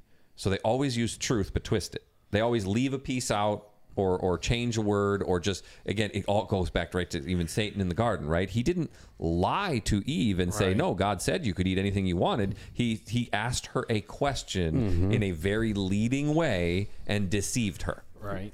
Right, even from the, even though they call him the chief of liars, right? And they say Satan lies to us. Again, even when I hear Satan speaking to me, he, he's not lying to me directly. Not saying this is what other people think of you. It, it's always what do you think other people think of you? Right. It's a He lets me deception. do the lying. Uh-huh. Yeah. Right? It's that's how I perceive it. I could be wrong with this, but again, I think that's one of the rules. I think mm-hmm. that's Yeah. why all of this fallen stuff, all of the stuff that is co-opting the church, it's so close. But like you're saying, just a little tweak, just a little mm-hmm. twist, just a little piece left out. Yeah. Just a little misunderstanding and even just changing the meaning of the word. They didn't change the word, they're just saying, "Oh no, this word means this, not Right. that." Right? So it's it's there's again the way I get to these rules though. There, there are these rules in place and those rules dictate a lot of what we do, but it's like any game you play with rules. There's still that X factor in there, mm-hmm. right? Any anything you design out, any rules you place on any system, that does not mean now you know exactly how the system is going to to perform. It just has certain boundaries it has to be mm-hmm. within. The advantage God has is again he is the only one that exists outside of the time as we know it. He is, as I said, he is at the beginning, he is at the end, he is the same as the beginning, he is the same as the end. It is not that God lives through time, God is outside of that completely. Right. And so, we can't we cannot grasp that. not at all. At all. We will. It is. It blows our mind until we get to eternity. Mm-hmm. Yeah. Right. Because you even talk about eternity when we were the other day when we were talking about what's the difference between a million and a billion. Oh, that man, yeah. blows your mind right Yeah. out of the water. We're not even talking eternity then, right? Mm-hmm. Eternity is Yeah. an infinite billions. So Right. let's just go. There. I mean, your mind cannot grasp that. So for us to understand the the and here's the whole point of it too whether calvinists believe it's all predestined or we believe we have the free will again as long as we both believe that jesus is our savior that he died for Right. us Exactly. we can get up there So- and one of us is going to get to say sorry i was wrong Well, just like we said, we said that earlier, right? Like, I think a lot of that stuff causes division. Yeah. Right. And that's what the- Satan that's wants. That little. It's that little that's thing. That little thing. It's that little thing. You know, just the the, the little word usage that that Right. you read it one way, I read it another way. Yeah. Yep. it depends on what your Well, definition of the word And is it was good is. because it got me thinking, right? Right. I'm like, No, I've never heard did. that before. Yeah. What is this? Yeah. Right. Yeah. You Right. know, and But what difference is it going to make if it was predestined or not predestined for us to get into heaven? I still had to admit, you know, that I was a sinner, and I still had to believe that Jesus was the only way. Right. Right. Right. Right. I mean, That's Right. the only way. Isn't that what it says in Scripture? Mm-hmm. Everyone who comes I to the I'm- father I'm has not to come saying through we me shouldn't learn and grow, but Right, should right. we make this a point to where it makes a division No. within? no, No, no, absolutely no. not. But I But, think, but, but I it comes that, that way. It does, and I think Not always, but right, and I think that within us learning it and understanding it, I think that gives us that that ground to stand on to say this is what I believe. Yeah, this is why I believe. yeah. Yeah. Yeah. Yep. And I, I think Right. we got to get okay sometimes with saying, okay, we have a difference of, of a doctrine here that's not a, a, a hard doctrine. That's not something that's going to cause someone to lose salvation. Right. Right. Mm-hmm. That those differences we could say, okay, we can discuss those, but let's not spend all of our time discussing and it's them. like- let's do something that the Lord actually wants us Yeah. to do on Right. this earth and not, re- instead. and not reject them, saying, "Okay, Right. you're wrong. I'm Right. going Right. somewhere don't else." reject. Right. They're Right. good old, those, are, those are good old boys I hung out Right, with, man. I'll yeah. hang out with them 'Cause- again. Yeah. Right. Okay, you believe in this, I believe in that. All right, but hey, Great, we can still go out there and Yeah, help still people. have a good 'Cause time. We At can the still go out there this, and we're save gonna souls. Find out for real. I mean, that you're wrong. one, one of my best friends was a Oh, man. hardcore Calvinist. You know, Yep. Yeah. There was we had several discussions Yep. in quotes. Well, I mean, they're they good. turned into arguments because we Oh. were college age kids. I mean, Oh, we were you know yeah. 19 Yeah. years old. It was like no, like. But then I read, you know, your fight's not against flesh and blood. So then I was like, dude, I'm sorry, I shouldn't have. You know, Yeah, Mm-hmm. exactly. We we should not be fighting each other in that way over Right, that. right. Now, Right. again, there are things to fight over in some churches. right. There are some things that again that we should have discussions over. But just like I'd said at the beginning, even if if one of those prosperity gospel churches said, "Hey, we got all this extra money, and we want to give some to your church so that you can do this thing you're trying to do."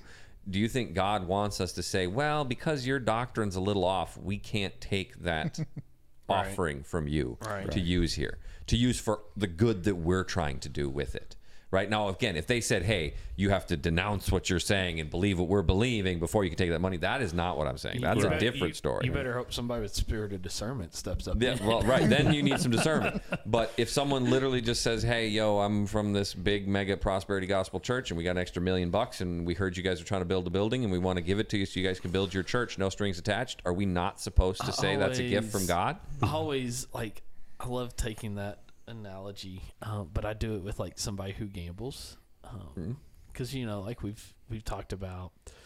uh, Former church of mine, they were building, and it was they are currently building a new church, and they're like, "Oh, but we don't have the money," and and somebody came and gave them money, of course, you know, to build, and they've got the Baptist builders helping them and stuff, and and like when even when I was there, they were talking about how we're gonna have to build eventually, and and this has been, oh man, this was 2010, 2011. I mean, early on in my It's been ministry. over a decade. Yeah. early on in my ministry, and they and they finally have started building.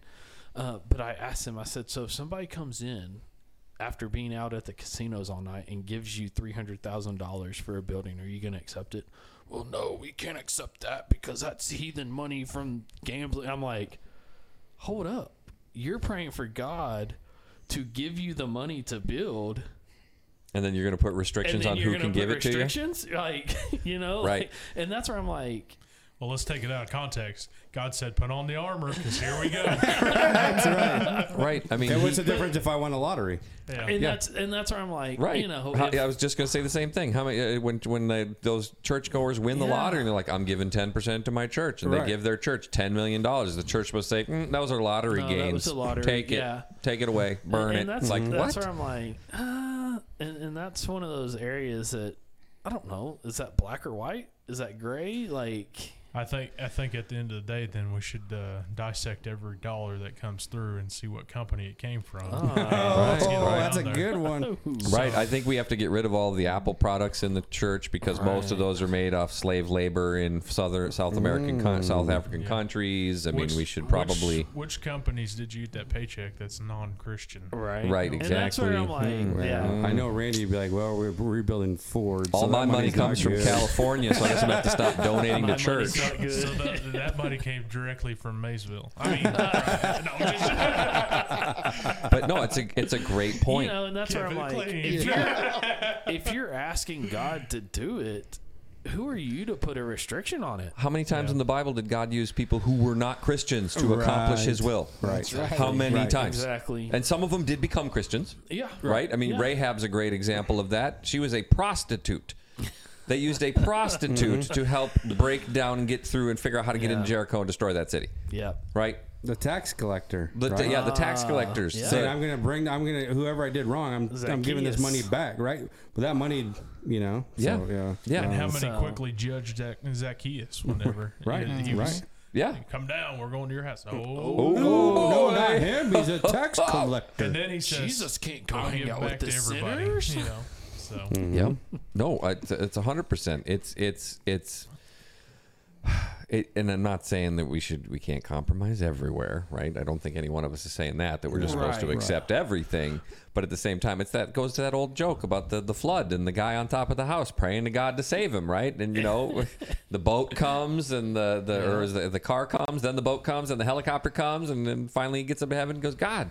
Where were you? I was praying to save you. Who do you think sent the car and the boat and the helicopter? Yeah. Like, I mean, that's how God works. Yeah. That's how God works. Yeah. And and we have to be willing to do His will. Yeah. Mm-hmm. I think that's what it goes back to when you say devoting. I think we need to get out of ourselves as being devoted and be more like only God, not Right. not thinking all the excuses. Hey, the car or the helicopter. That's why we have to wake up every morning and die to ourselves. Yep. Yeah. We Yep. have to. Yep. Because we're we're sitting here. I mean, I, the way I'm taking it, I mean, what you said was pretty smart, I guess. But what I'm saying have a is, I, master's. I, I think I think at the end of the day, I think at the end of the day, I think it means a whole lot more than just what you explained. And, and I know, I mean, Right. I know there's more meanings to everything, but I'm saying. I think it's more deep than that. I, I don't think these people that were devoted was. I mean, you probably couldn't let them think about anything other than God at that point. It was 100% God, and that was it. Yeah, And and they, if- they didn't if- have Bibles. Yeah. Right. I mean, and, and that's where I'm like, when, when I think of the word devoted, okay, let, let's just dissect this word devoted. You are 100% sold out for that, Mm-hmm. right? You, you look at you look at somebody a racer, okay. You have to be 100% sold out. Like I can't go into a marathon and be like, uh, I guess I want to do this. You Yeah. know, like I can't halfway do it I because thought you meant real racing. You had me there where- for a minute. No, that's where That's what I said too. I thought you were gonna be like, yeah, we had a NASCAR. but I mean, and, and, and go back to law enforcement. Okay, I don't want Let's- to. Let's, No, just- no, but, but in in the mindset, when you're on duty, you you're kind of devoted to that time, right? Like Oh, you're yeah. you're focused on it because you You have to be. take your focus Yeah. off one second. What happens? Yep, you're dead.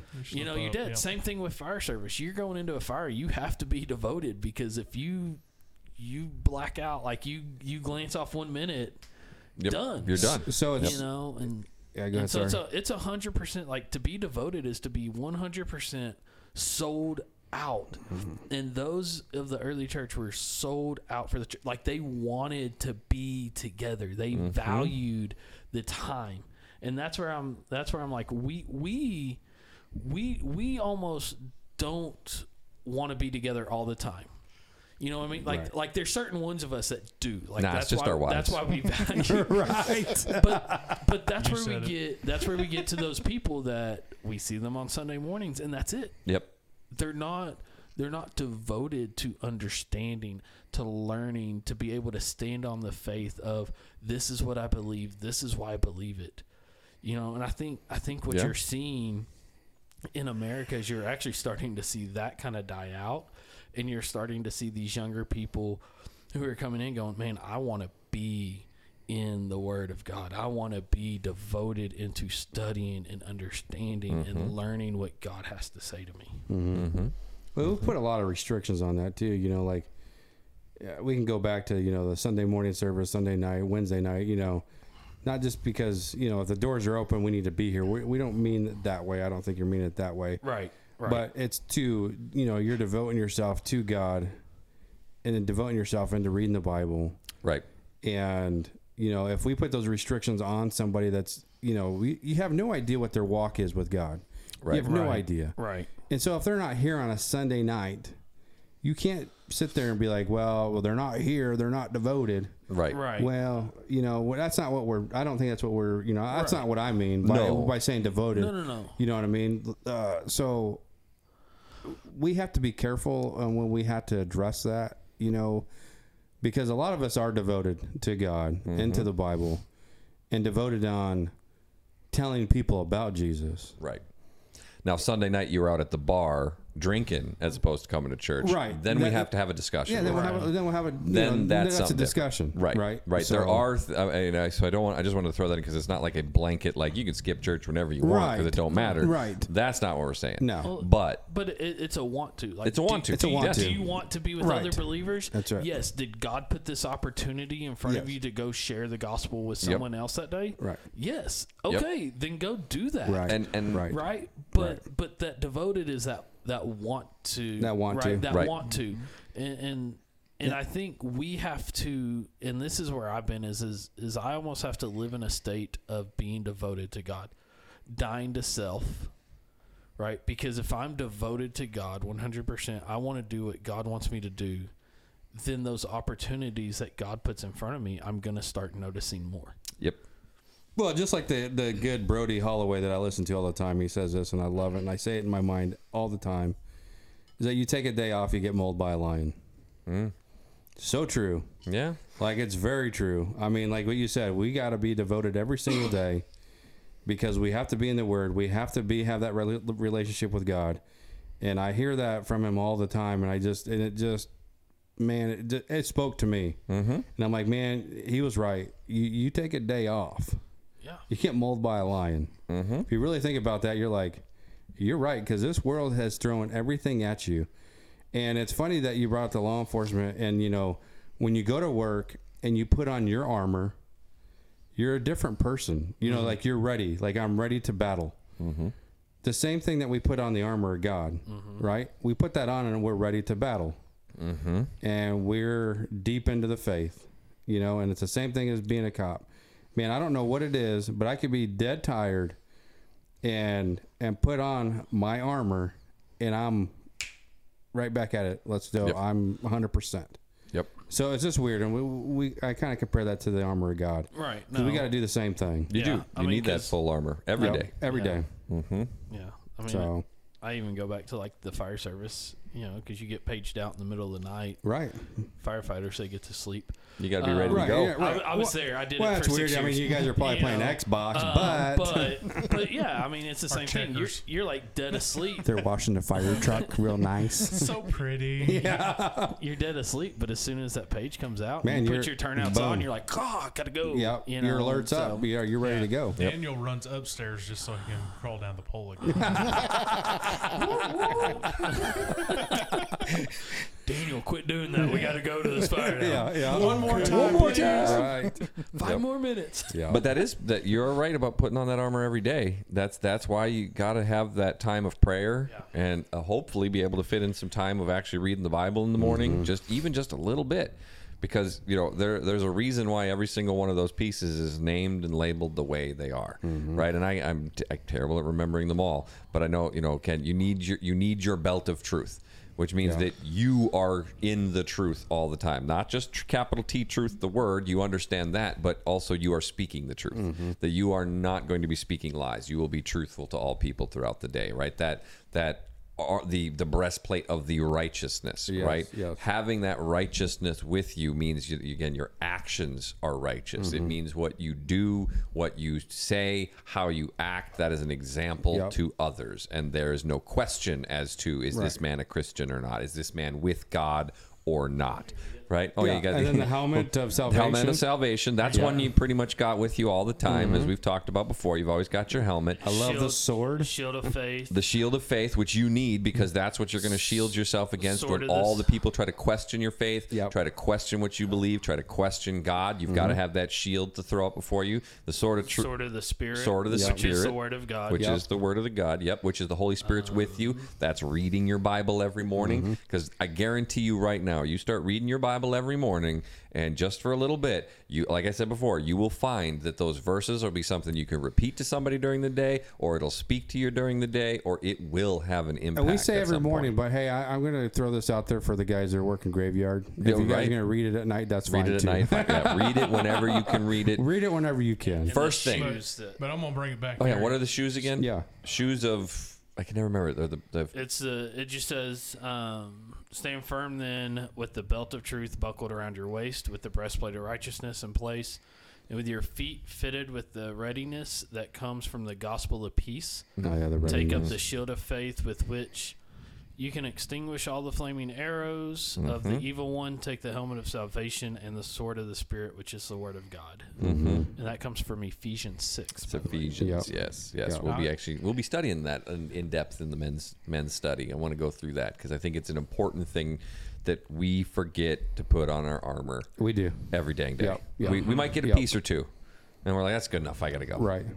We're ju- Spiritual we'll just say streakers. this. Yeah, spiritual streakers all over the Right, right, place. right. And there, I'll be first to admit there are many days where that's all I And got. every every piece of equipment matters. Yep. The same thing that Yes. goes with the military guys. The Yep. same thing that goes with the law enforcement. The same thing that goes with fire. Right. Every piece of equipment matters, and, and Right. we can even go to other jobs as well. Mm. I mean, we can go to equipment for farming. Yep. Right. Every little piece matters. Oh, isn't it so frustrating, Jed, when you're just missing that one thing you need to keep oh, doing, and you got to go all the way back to the darn barn, and then just you're like, oh, That one Cotter key. No. That's right. Yep. It's, for me, it was always like, where is that stupid step ladder? I just can't get up. And you gotta find that. Who left it somewhere? Right. So all that all that stuff matters. Yeah. Every little detail of that matters, and it's the same thing of the body. You know, the armor. Yep. You know. Yep. So And anytime you don't put a piece on, you're leaving yourself open, and you, the devil knows. Right. He knows. He mm-hmm. will see. He'll be like, oh, he forgot the breastplate today. I know mm-hmm. what I'm doing. right. right. Well, Daniel's so happy you made his night that he you brought that up. He's got a so he little can- statue. so he can play with his toys. It's a, it's, his neat, it's a neat action figure. My aunt got this for me. It's very cool. It's a good thing to have, though. It's something that you got to you got to remember. Why is it dusty, dude? because it sits. it, it sits on the shelf. Get a rag. It sits on the shelf. But no, it's important. It Yeah, is. It is. It agreed. is. And Yeah. that's and and I know we, we're getting kind of drifting away from the division stuff there too, but I think that can help with that as well. It can. I think It that really can, can. help you understand: is this a battle I need to be battling, Right. Or is this where we can put this aside for another time? Well, There's that- more important fight to fight right the, now. Correct. The armor Right. of God comes up in Ephesians six after what I read earlier about how our battle's not against flesh and blood, but That's against correct. the principalities, Yes. 100%. darkness of evil. Yep. Which we, we got to remember because it's again, it's like we're on a battlefield and we're fighting with the next squad next mm-hmm. door over whether or not they're supposed to be, you know, two clicks this way or one over there, as mm-hmm. opposed to just being like, well, here, there's where the enemy is right now. Let's go fight that fight, mm-hmm. and we can deal with this once all these other fights are done in heaven. Right? But like I at said, that if point, you it got your matter. sword handy or knowledgeable about it, you're not you're not going to have the right fight in mind. That's And true. that's where You're gonna you're gonna sit here and fight on your own opinions, your own your own two feet, Mm-hmm. when it's not even your fight to be standing on. Oh, I know. Right. Yeah. We're battling them on our own understanding. right. so so the and I don't understand a lot. Right. And the, and the Bible says, do not do that. Yes. you Do know, not. The, the sword is the, is the Bible, of course, and we've and we've talked about several times. Read your read the word, read the word, read the word. And I think if we're gonna stand and fight with the sword, it's more than just reading, Mm-hmm. but it's studying, Oh, yeah. right? Let me, let and, me, and so I think reading is a good start, Mm-hmm. but we have to be willing to dive in deeper Right. and study it. I, I tell you right now, if you just gave me a sword, a real sword, and then said go into battle, I will die. right. I have to practice with that Yeah. sword, or you would- will die. Yeah. But it'd be cool though, wouldn't it? Yeah, it would be cool. let me put that on there. Let me let me just add to that, Daniel, real quick, because you'll read it, you study it, then apply it. Apply it. Yep. Yeah. Yep. Apply Use it. it. And Your and sword's use no it. good if you never take it out of the That's sheath. right. Correct. That's right. You have to apply it. I mean, you know, if, if we we've got guns for self defense, and if we never go shoot it and practice with it, what good is that gun? Right. when You it won't even down you to won't even know if the trigger's know? going to work when you pull it out. Right. Exactly. So you yeah, know, it's the- funny because you. Oh man, it just came to my head when when you brought up guns. Oh man, I love guns, man. America, but America. So you know how you said that you know Amen, brother. use the version that you read, right, of the mm-hmm. Bible, mm-hmm. right? The same thing it goes with guns, right? Yeah. You know, like Right. when I when I had- when I owned a gun store, you know, you get these big brawly guys in here and goes, "My wife's gonna shoot a 45, and that's the only thing she's gonna shoot." Is she comfortable shooting that? No, but that's what she's gonna shoot. Well, hey, why don't you shoot something that you're comfortable with? Yeah. Because mm-hmm. that's what's gonna matter, Yeah. Yeah. right? Same thing that goes back to your version of the Bibles, right? Use one that you're gonna read, Mm-hmm. right? Yep. So if you Yeah, can't and- understand the King James, and then try the New That King James may be better. If that's Right. still too tough for you, then you know what? There's some other good trans. There are a few translations you should avoid. Avoid anyone that adds to the Bible. That's all you got to worry about. There are a Adds or couple of those. aways, yep. Yes. But there are, I think, I I, I actually study all of them. I, I love to Yeah. compare them next to each too. other. Yep, I and do it, too. it just helps me find a lot more understanding out of it. So I'll be looking at the King James, the New King James, the ESV, the NASB, just to see if I have a tricky verse. I'm The like, okay, Holman Bible. how Yeah. do they all Yeah. how do they all translate Yeah. this so I can get an understanding of it? Mm-hmm. And, and I don't think that's wrong. Yeah. I I preach out of the ESV. Yeah. Um, and for the longest, that was so uh, taboo for someone who wasn't because the ESV for the longest was the Calvinist Bible, Right. you know. Mm-hmm. And so, like when I started preaching out of that in a Southern Baptist church, it was like, Oh my goodness. yeah, We're all but- going to hell now. Yeah. But actually, and, and I and I studied. Um, I, I did some studying to to understand. Like, I when I first got saved um, as a teenager, I started with the NIV. You know, it was easy for me to understand. There's, Right. Right. There's some when you look at the original Greek and Hebrew, there's some things that They took some liberties. Right, they took some liberties. Um, and and so like I then was like, as I grew in my walk and you know became more mature, I wanted something that fit closer to Greek and Hebrew, and you know wasn't taking all these liberties. And so I started doing studying. And did you know actually the ESV lines up more literally than the King, King James does? hmm Because we have, when it was translated, we now have a more, we had a greater book of ancient Hebrew and Greek to compare words Right. to And- and, and say, there's oh, not- that's what this one and, there, comes and from. there's not a big difference. No, no, there's it's not. So you but- know, I'm not saying that like King James is wrong. ESV is the only way. Like, don't get me like. Don't, Yeah. don't You're, hear you're me getting in trouble, that. Daniel. You always have me sold.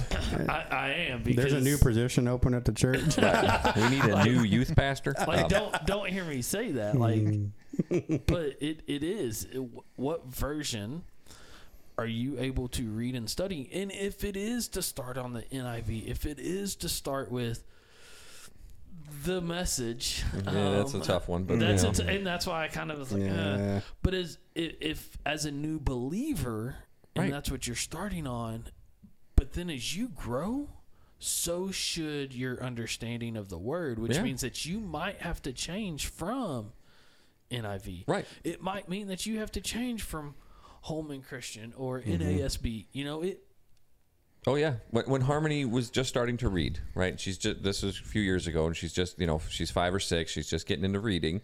Um, we got her an Action Bible. I don't know if you have ever seen the Action Bible, Yeah. Yeah. right? That is, I would not call that biblical. For a kid, But for a kid, it was perfect. She loved it. She she and she couldn't even read all the words yet. She was too Right. young. But it was comic book style. She'd read through it. She'd pick out little pieces of it. Yeah. It is not what I would just want her to stay on always. right? But it is a great But- spot for her to get her in real Mm-hmm. early because you could not hand a six year old the King James or the ESV or the NASB and be like, here, learn some stuff. That ain't going to happen. It just ain't Well, gonna. like- Because you sent the video. I was at your house and you had that video of the the uh, the Oh, the, the the the translations of Yeah, the Bible, that was yeah. so funny. Oh yeah, it's That- so true though. It is. It it's is. very true. Yep. There's there's a breakdown, and and you, maybe I'll remember to send the link or something in the subscription. But it's hilarious because it's if anyone is to get uh, fully understand it, you have to also have seen the show Teen Titans because that helps you. But there's this guy Beast Boy in it, and he's dumb. He's just dumb. He doesn't understand stuff. And like it starts off where it says, you know, the King James version, and the one of the characters says to him, he says, "Well, he's like, why don't you guys give me missions and stuff to do?" He's like, "Well, because you often do not understand the particulars of the mission, and you make mistakes." He says, "What?" And then it goes to the New King James, and it says something like, you know, well, you you you or was it yeah you you aren't you don't fully get the grasp of concepts of what we're trying to tell you. And he goes, huh? And then it goes to like the, you know the ESV or something next, and he says, eh, you know, he says, hey man, you know, some of this stuff is just above what you understand. What are you guys saying? And the last finally one, I can't remember what the final translation it was was. NIV. It was the NIV, and it just says, "You're dumb." Oh, oh yeah so they- those translations can help you because right you might read something in the new king james and be like or king james and be like what? What the heck did they just say? And you go then you go to new king james. You're like nope still don't get it. And then go to another translation. Yeah. go through them all until you get one that speaks to you. Ah, and here's one thing i want to throw in quick. This this is this might blow some people's minds that you might read it three times in the same Bible, and it might mean something different every time you read it. You've got to read the Bible over and over and over again. And believe me, you're not going to understand it the first time. No. You're not going to understand it all the second time. You're not going to understand it all the 17th time, right? You're just going to have to be okay with being like, okay, well, I just don't get that. Keep moving. yeah. It's, it's not that's for what, you. That's what we had a conversation this week, like me and Corey did on the Bible. Yeah. It's just amazing that God had it written that it was just so complex too to keep the people that are digging real deep and keep them into the Bible. You can go as deep as you, can want. You can go as deep as you want, and then you can. And it's so simple that you know we, I can read it. right? Right. You know, so that's Yep. what you know. That's what's awesome about the Bible. yep. Yep. and if there's something in it you don't understand, there's people around you that are knowledgeable. Right. Right. Right, That's where fellowship and, and comes that's in. Where, But like, everything's I on think- here now too. Right. Just be But careful. Yeah, be Yeah, careful. be I'm careful. just saying, but there's still a lot that, that. but that's where, like, I think back to this last week when we had VBS and Autumn was here, right? And she was, we were sitting in there eating, and she was like, "All right, Roger, I don't get this. Like, Mm-hmm. Yeah. what does this mean?" Right. And it was the, The Ark, Ark of of- the Covenant, yeah. right? And like, I, I didn't even, I don't even understand all of the Ark of the Covenant, why they chose certain things, and Mm-hmm. the way Roger like told her, I was like. That makes sense. to right me," now, I, know, like, I understand now because she like, asked me. I'm like. I Yeah. don't quite understand it. Like, Well, and there are some things we will never understand. Right. Right? Because this is actually something that was just not too long ago, a couple of weeks ago, about a month ago, I was doing some studying, and uh, they've actually gone through. And there are some, it's I think it's around 220, 230, what you would call, uh, uh, what's the exact word for it? It's not mnemonic devices, but it, it, it's um, basically idioms or sayings or like you know piece of cake easy as pie uh, uh, you know uh, I'm trying to think of some of the other ones but we have dozens of them that we use all the time. Raining cats and dogs. raining cats and dogs right. Something that if you read that a hundred years from now, you'll be like, it physically was raining cats and dogs. Like what? like What a miracle. Right. There are things we will never understand, mm-hmm. right? How the language has changed so much. I mean, we were I can't remember if we were talking about it on the previous podcast or if it was in one of the Bible studies, but you go back a hundred years and saying no problem was actually a dig. Right. It was not a good thing to say to somebody. When somebody said, "Hey, could you help me with this?" and you said, "No problem," that's you saying, "Oh, I'm sorry, you're inferior. You can't do that. It's no problem for me. Mm-hmm. It's easy for me." It was actually a negative thing. Now, when someone says, "Hey, can you help me with this?" You're like, "No Yeah, problem." yeah, it's an problem. affirmative thing, Yeah. right? So you could be reading a story from just hundred years ago when someone says, "Hey, can you do this?" No problem, and he just made fun of that guy, and you're like, "Oh, what a nice guy." right. I mean, we will never understand all No, of those no. until we get to heaven. Yeah. Right, Right. right. Because there, unless we come across at some point some Greek or Hebrew manuscript that says, "Oh, by the way, we're going to explain all of our idioms." Right. I mean, like, we just we won't get them. And when I say there's 200 plus, that's not there's only 200 plus instances. Some of them are used multiple, Multiple times. times, yeah. Yeah. So there's hundreds of phrases in the Bible that are just going to be beyond our comprehension. And and the thing too is like I have at the house. I don't have it here. At the house, I have a a Greek Hebrew Bible that is translated straight over to English. And there's words that are Greek and Hebrew which I don't understand. Greek and Hebrew, mm-hmm. right? That's one of the, those are two languages I want to learn eventually. Um, but there's not an English There's no translation. for 'em. translation And So it's like, Right. You're, Yeah. I mean, you're trying. So if you really want to get to the best Bible to read, go read Greek and Hebrew. Right. Right. and then tell us what it says, Right, please. right. Right. And then just think about how many in our own language right now, how many things are double entendres or even triple Right. entendres that could mean the same thing Right. or mean three different things Mean from the three- same word. Mm. That's what right? we said about the, The- English language. the word- oh yeah. The word your, Yeah. Yeah. right? Yeah. I Yep. mean, For four. Four. there. There. Yeah. There's so many words that Uh, that's why I'm not saying you can't read your Bible and it'll never speak to you. That's why the the beauty of it is how God does make it work for Yeah. you. Right. That is Yeah. where it, once you once you start devoting yourself to studying the Word, to study reading that, and then find some other Christians. And even if you don't go to a church, even if you don't think there's any good churches near you, find at least some good Christians who you can meet with at their home or together, uh, have breakfast once once a month, and ask them if they have some understanding on these questions that you don't have. Right? You can go online. Be careful that when earlier when Derek says on here he held up his phone for all you can't see, saying you can go online and talk to people. I would I would if you do that, that's a good route. Talk to a couple different groups of people. Yeah, Right. Don't just go to one source because there are there is going to be a lot of deception out there too.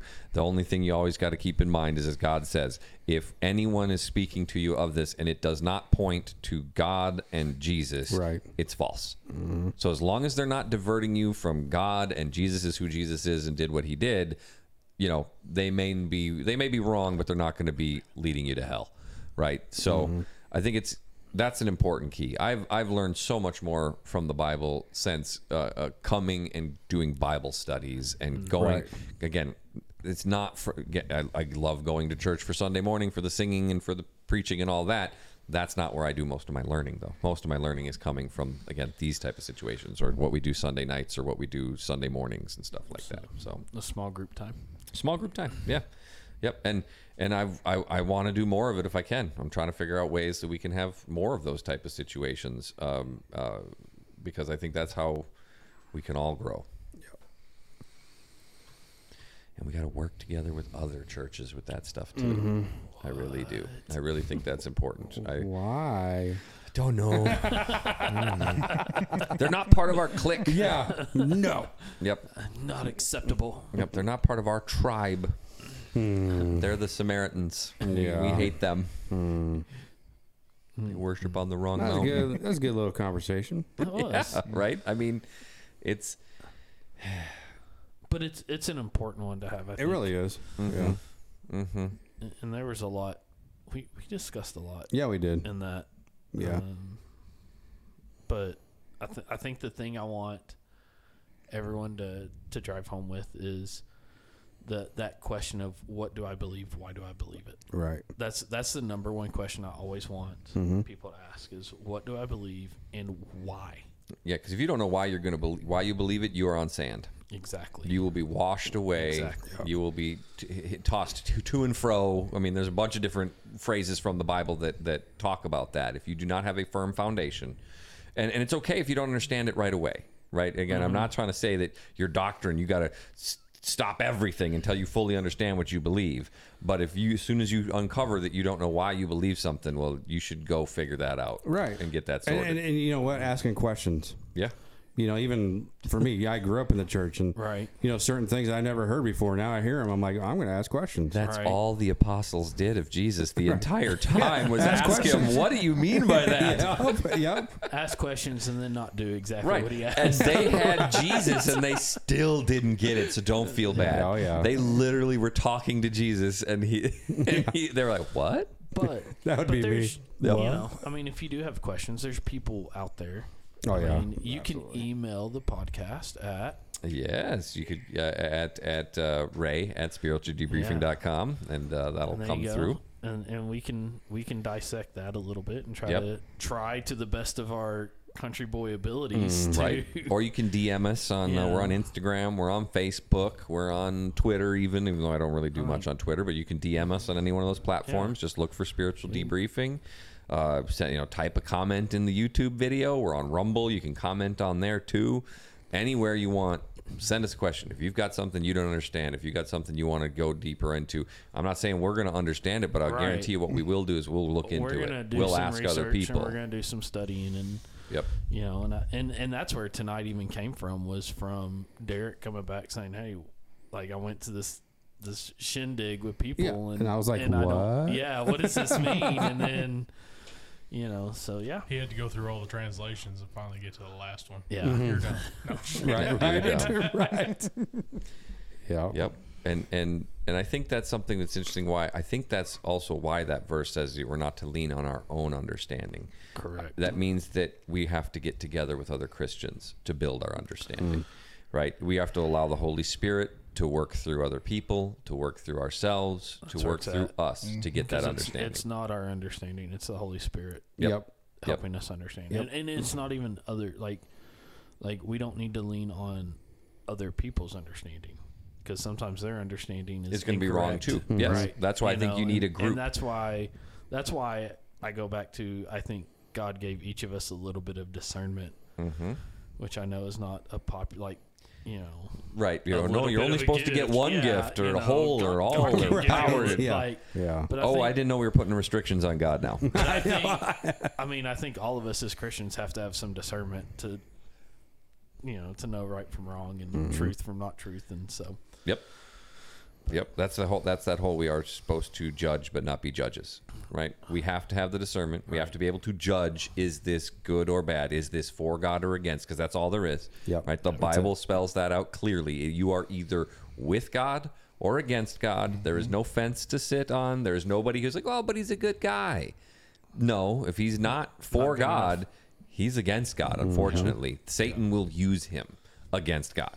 Yeah. Right. That's and, and I'm not saying there aren't great people who aren't saved. There are a bunch of beautiful, wonderful, amazing people out there who are not saved, but they are open to the wrong side of the battle. The wrong side. Satan will use them, and and you'll just never know when it's going to happen. You got to be careful on that. So that's why we got to get together more often as Christians too. You know. So I like hanging out with you guys. Randy, you got any quotes? Hmm. We haven't. I mean, you gave us one quote. Tonight. Nah, he just Yeah. woke up. One quote He just tonight. woke Yeah. up. Yep. I had to mute his mic; he was snoring too much. Sorry. Uh, well, I think, like we've been talking, we just take people in consideration with this quote here. It says, Remember that people are only guests in your story the same way you're only guest in theirs. So make the chapters worth reading. Oh yeah, that's a good one. I like that. that is that so really is. when I wake up, there you go. Yeah, that's That good. was- it just comes out good. Yeah, I do like that. I like that. I mean, because even I, I, tr- I try to take every opportunity, right? You know, God put this person in my life for a reason. mm-hmm. You know, so I try to take that opportunity and and talk to him, or you know, right? I mean, we just show that grace and that kindness and and that love to that person because Yep. you know God put that person in my life for a reason. That's 100% and, right. and, it, and it happens every day. You know, now that you know, now that we see people, you know, now I'm in the insurance world.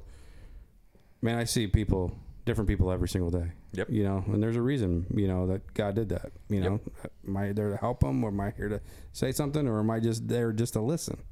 Yep. You know, so Right. Just say maybe all you're supposed to say is I'll pray for you, that's it. and they'd be like, "Whoa, somebody's gonna pray for me? Right.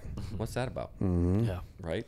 You, yeah, every little interaction, and that's funny when you say it when you bring that up, Randy. And it's actually I, I like that so much because I mm-hmm. one of the things I pray for every day is for the wisdom and the understanding to recognize the Yep. opportunities before me and use them for God's will. Mm-hmm. And every single interaction is an opportunity that God just put before you. Right. I don't know why I was being so stupid. I know, every Saying, single one. Help me understand which are the ones, God. Yep. Oh wait, no, all of them are. Yeah. Yeah. Oh, I think Oh, I, I, man. Jen, I think I should shut. sh- uh, I, I, I, I talked to more people uh, at your auction this time than I think I ever have. I went around just shaking hands. Did you? Yeah, just talking. and then you know, the more and more you get to know these people, and you just shake hands, and you know, they see your face, and Yep.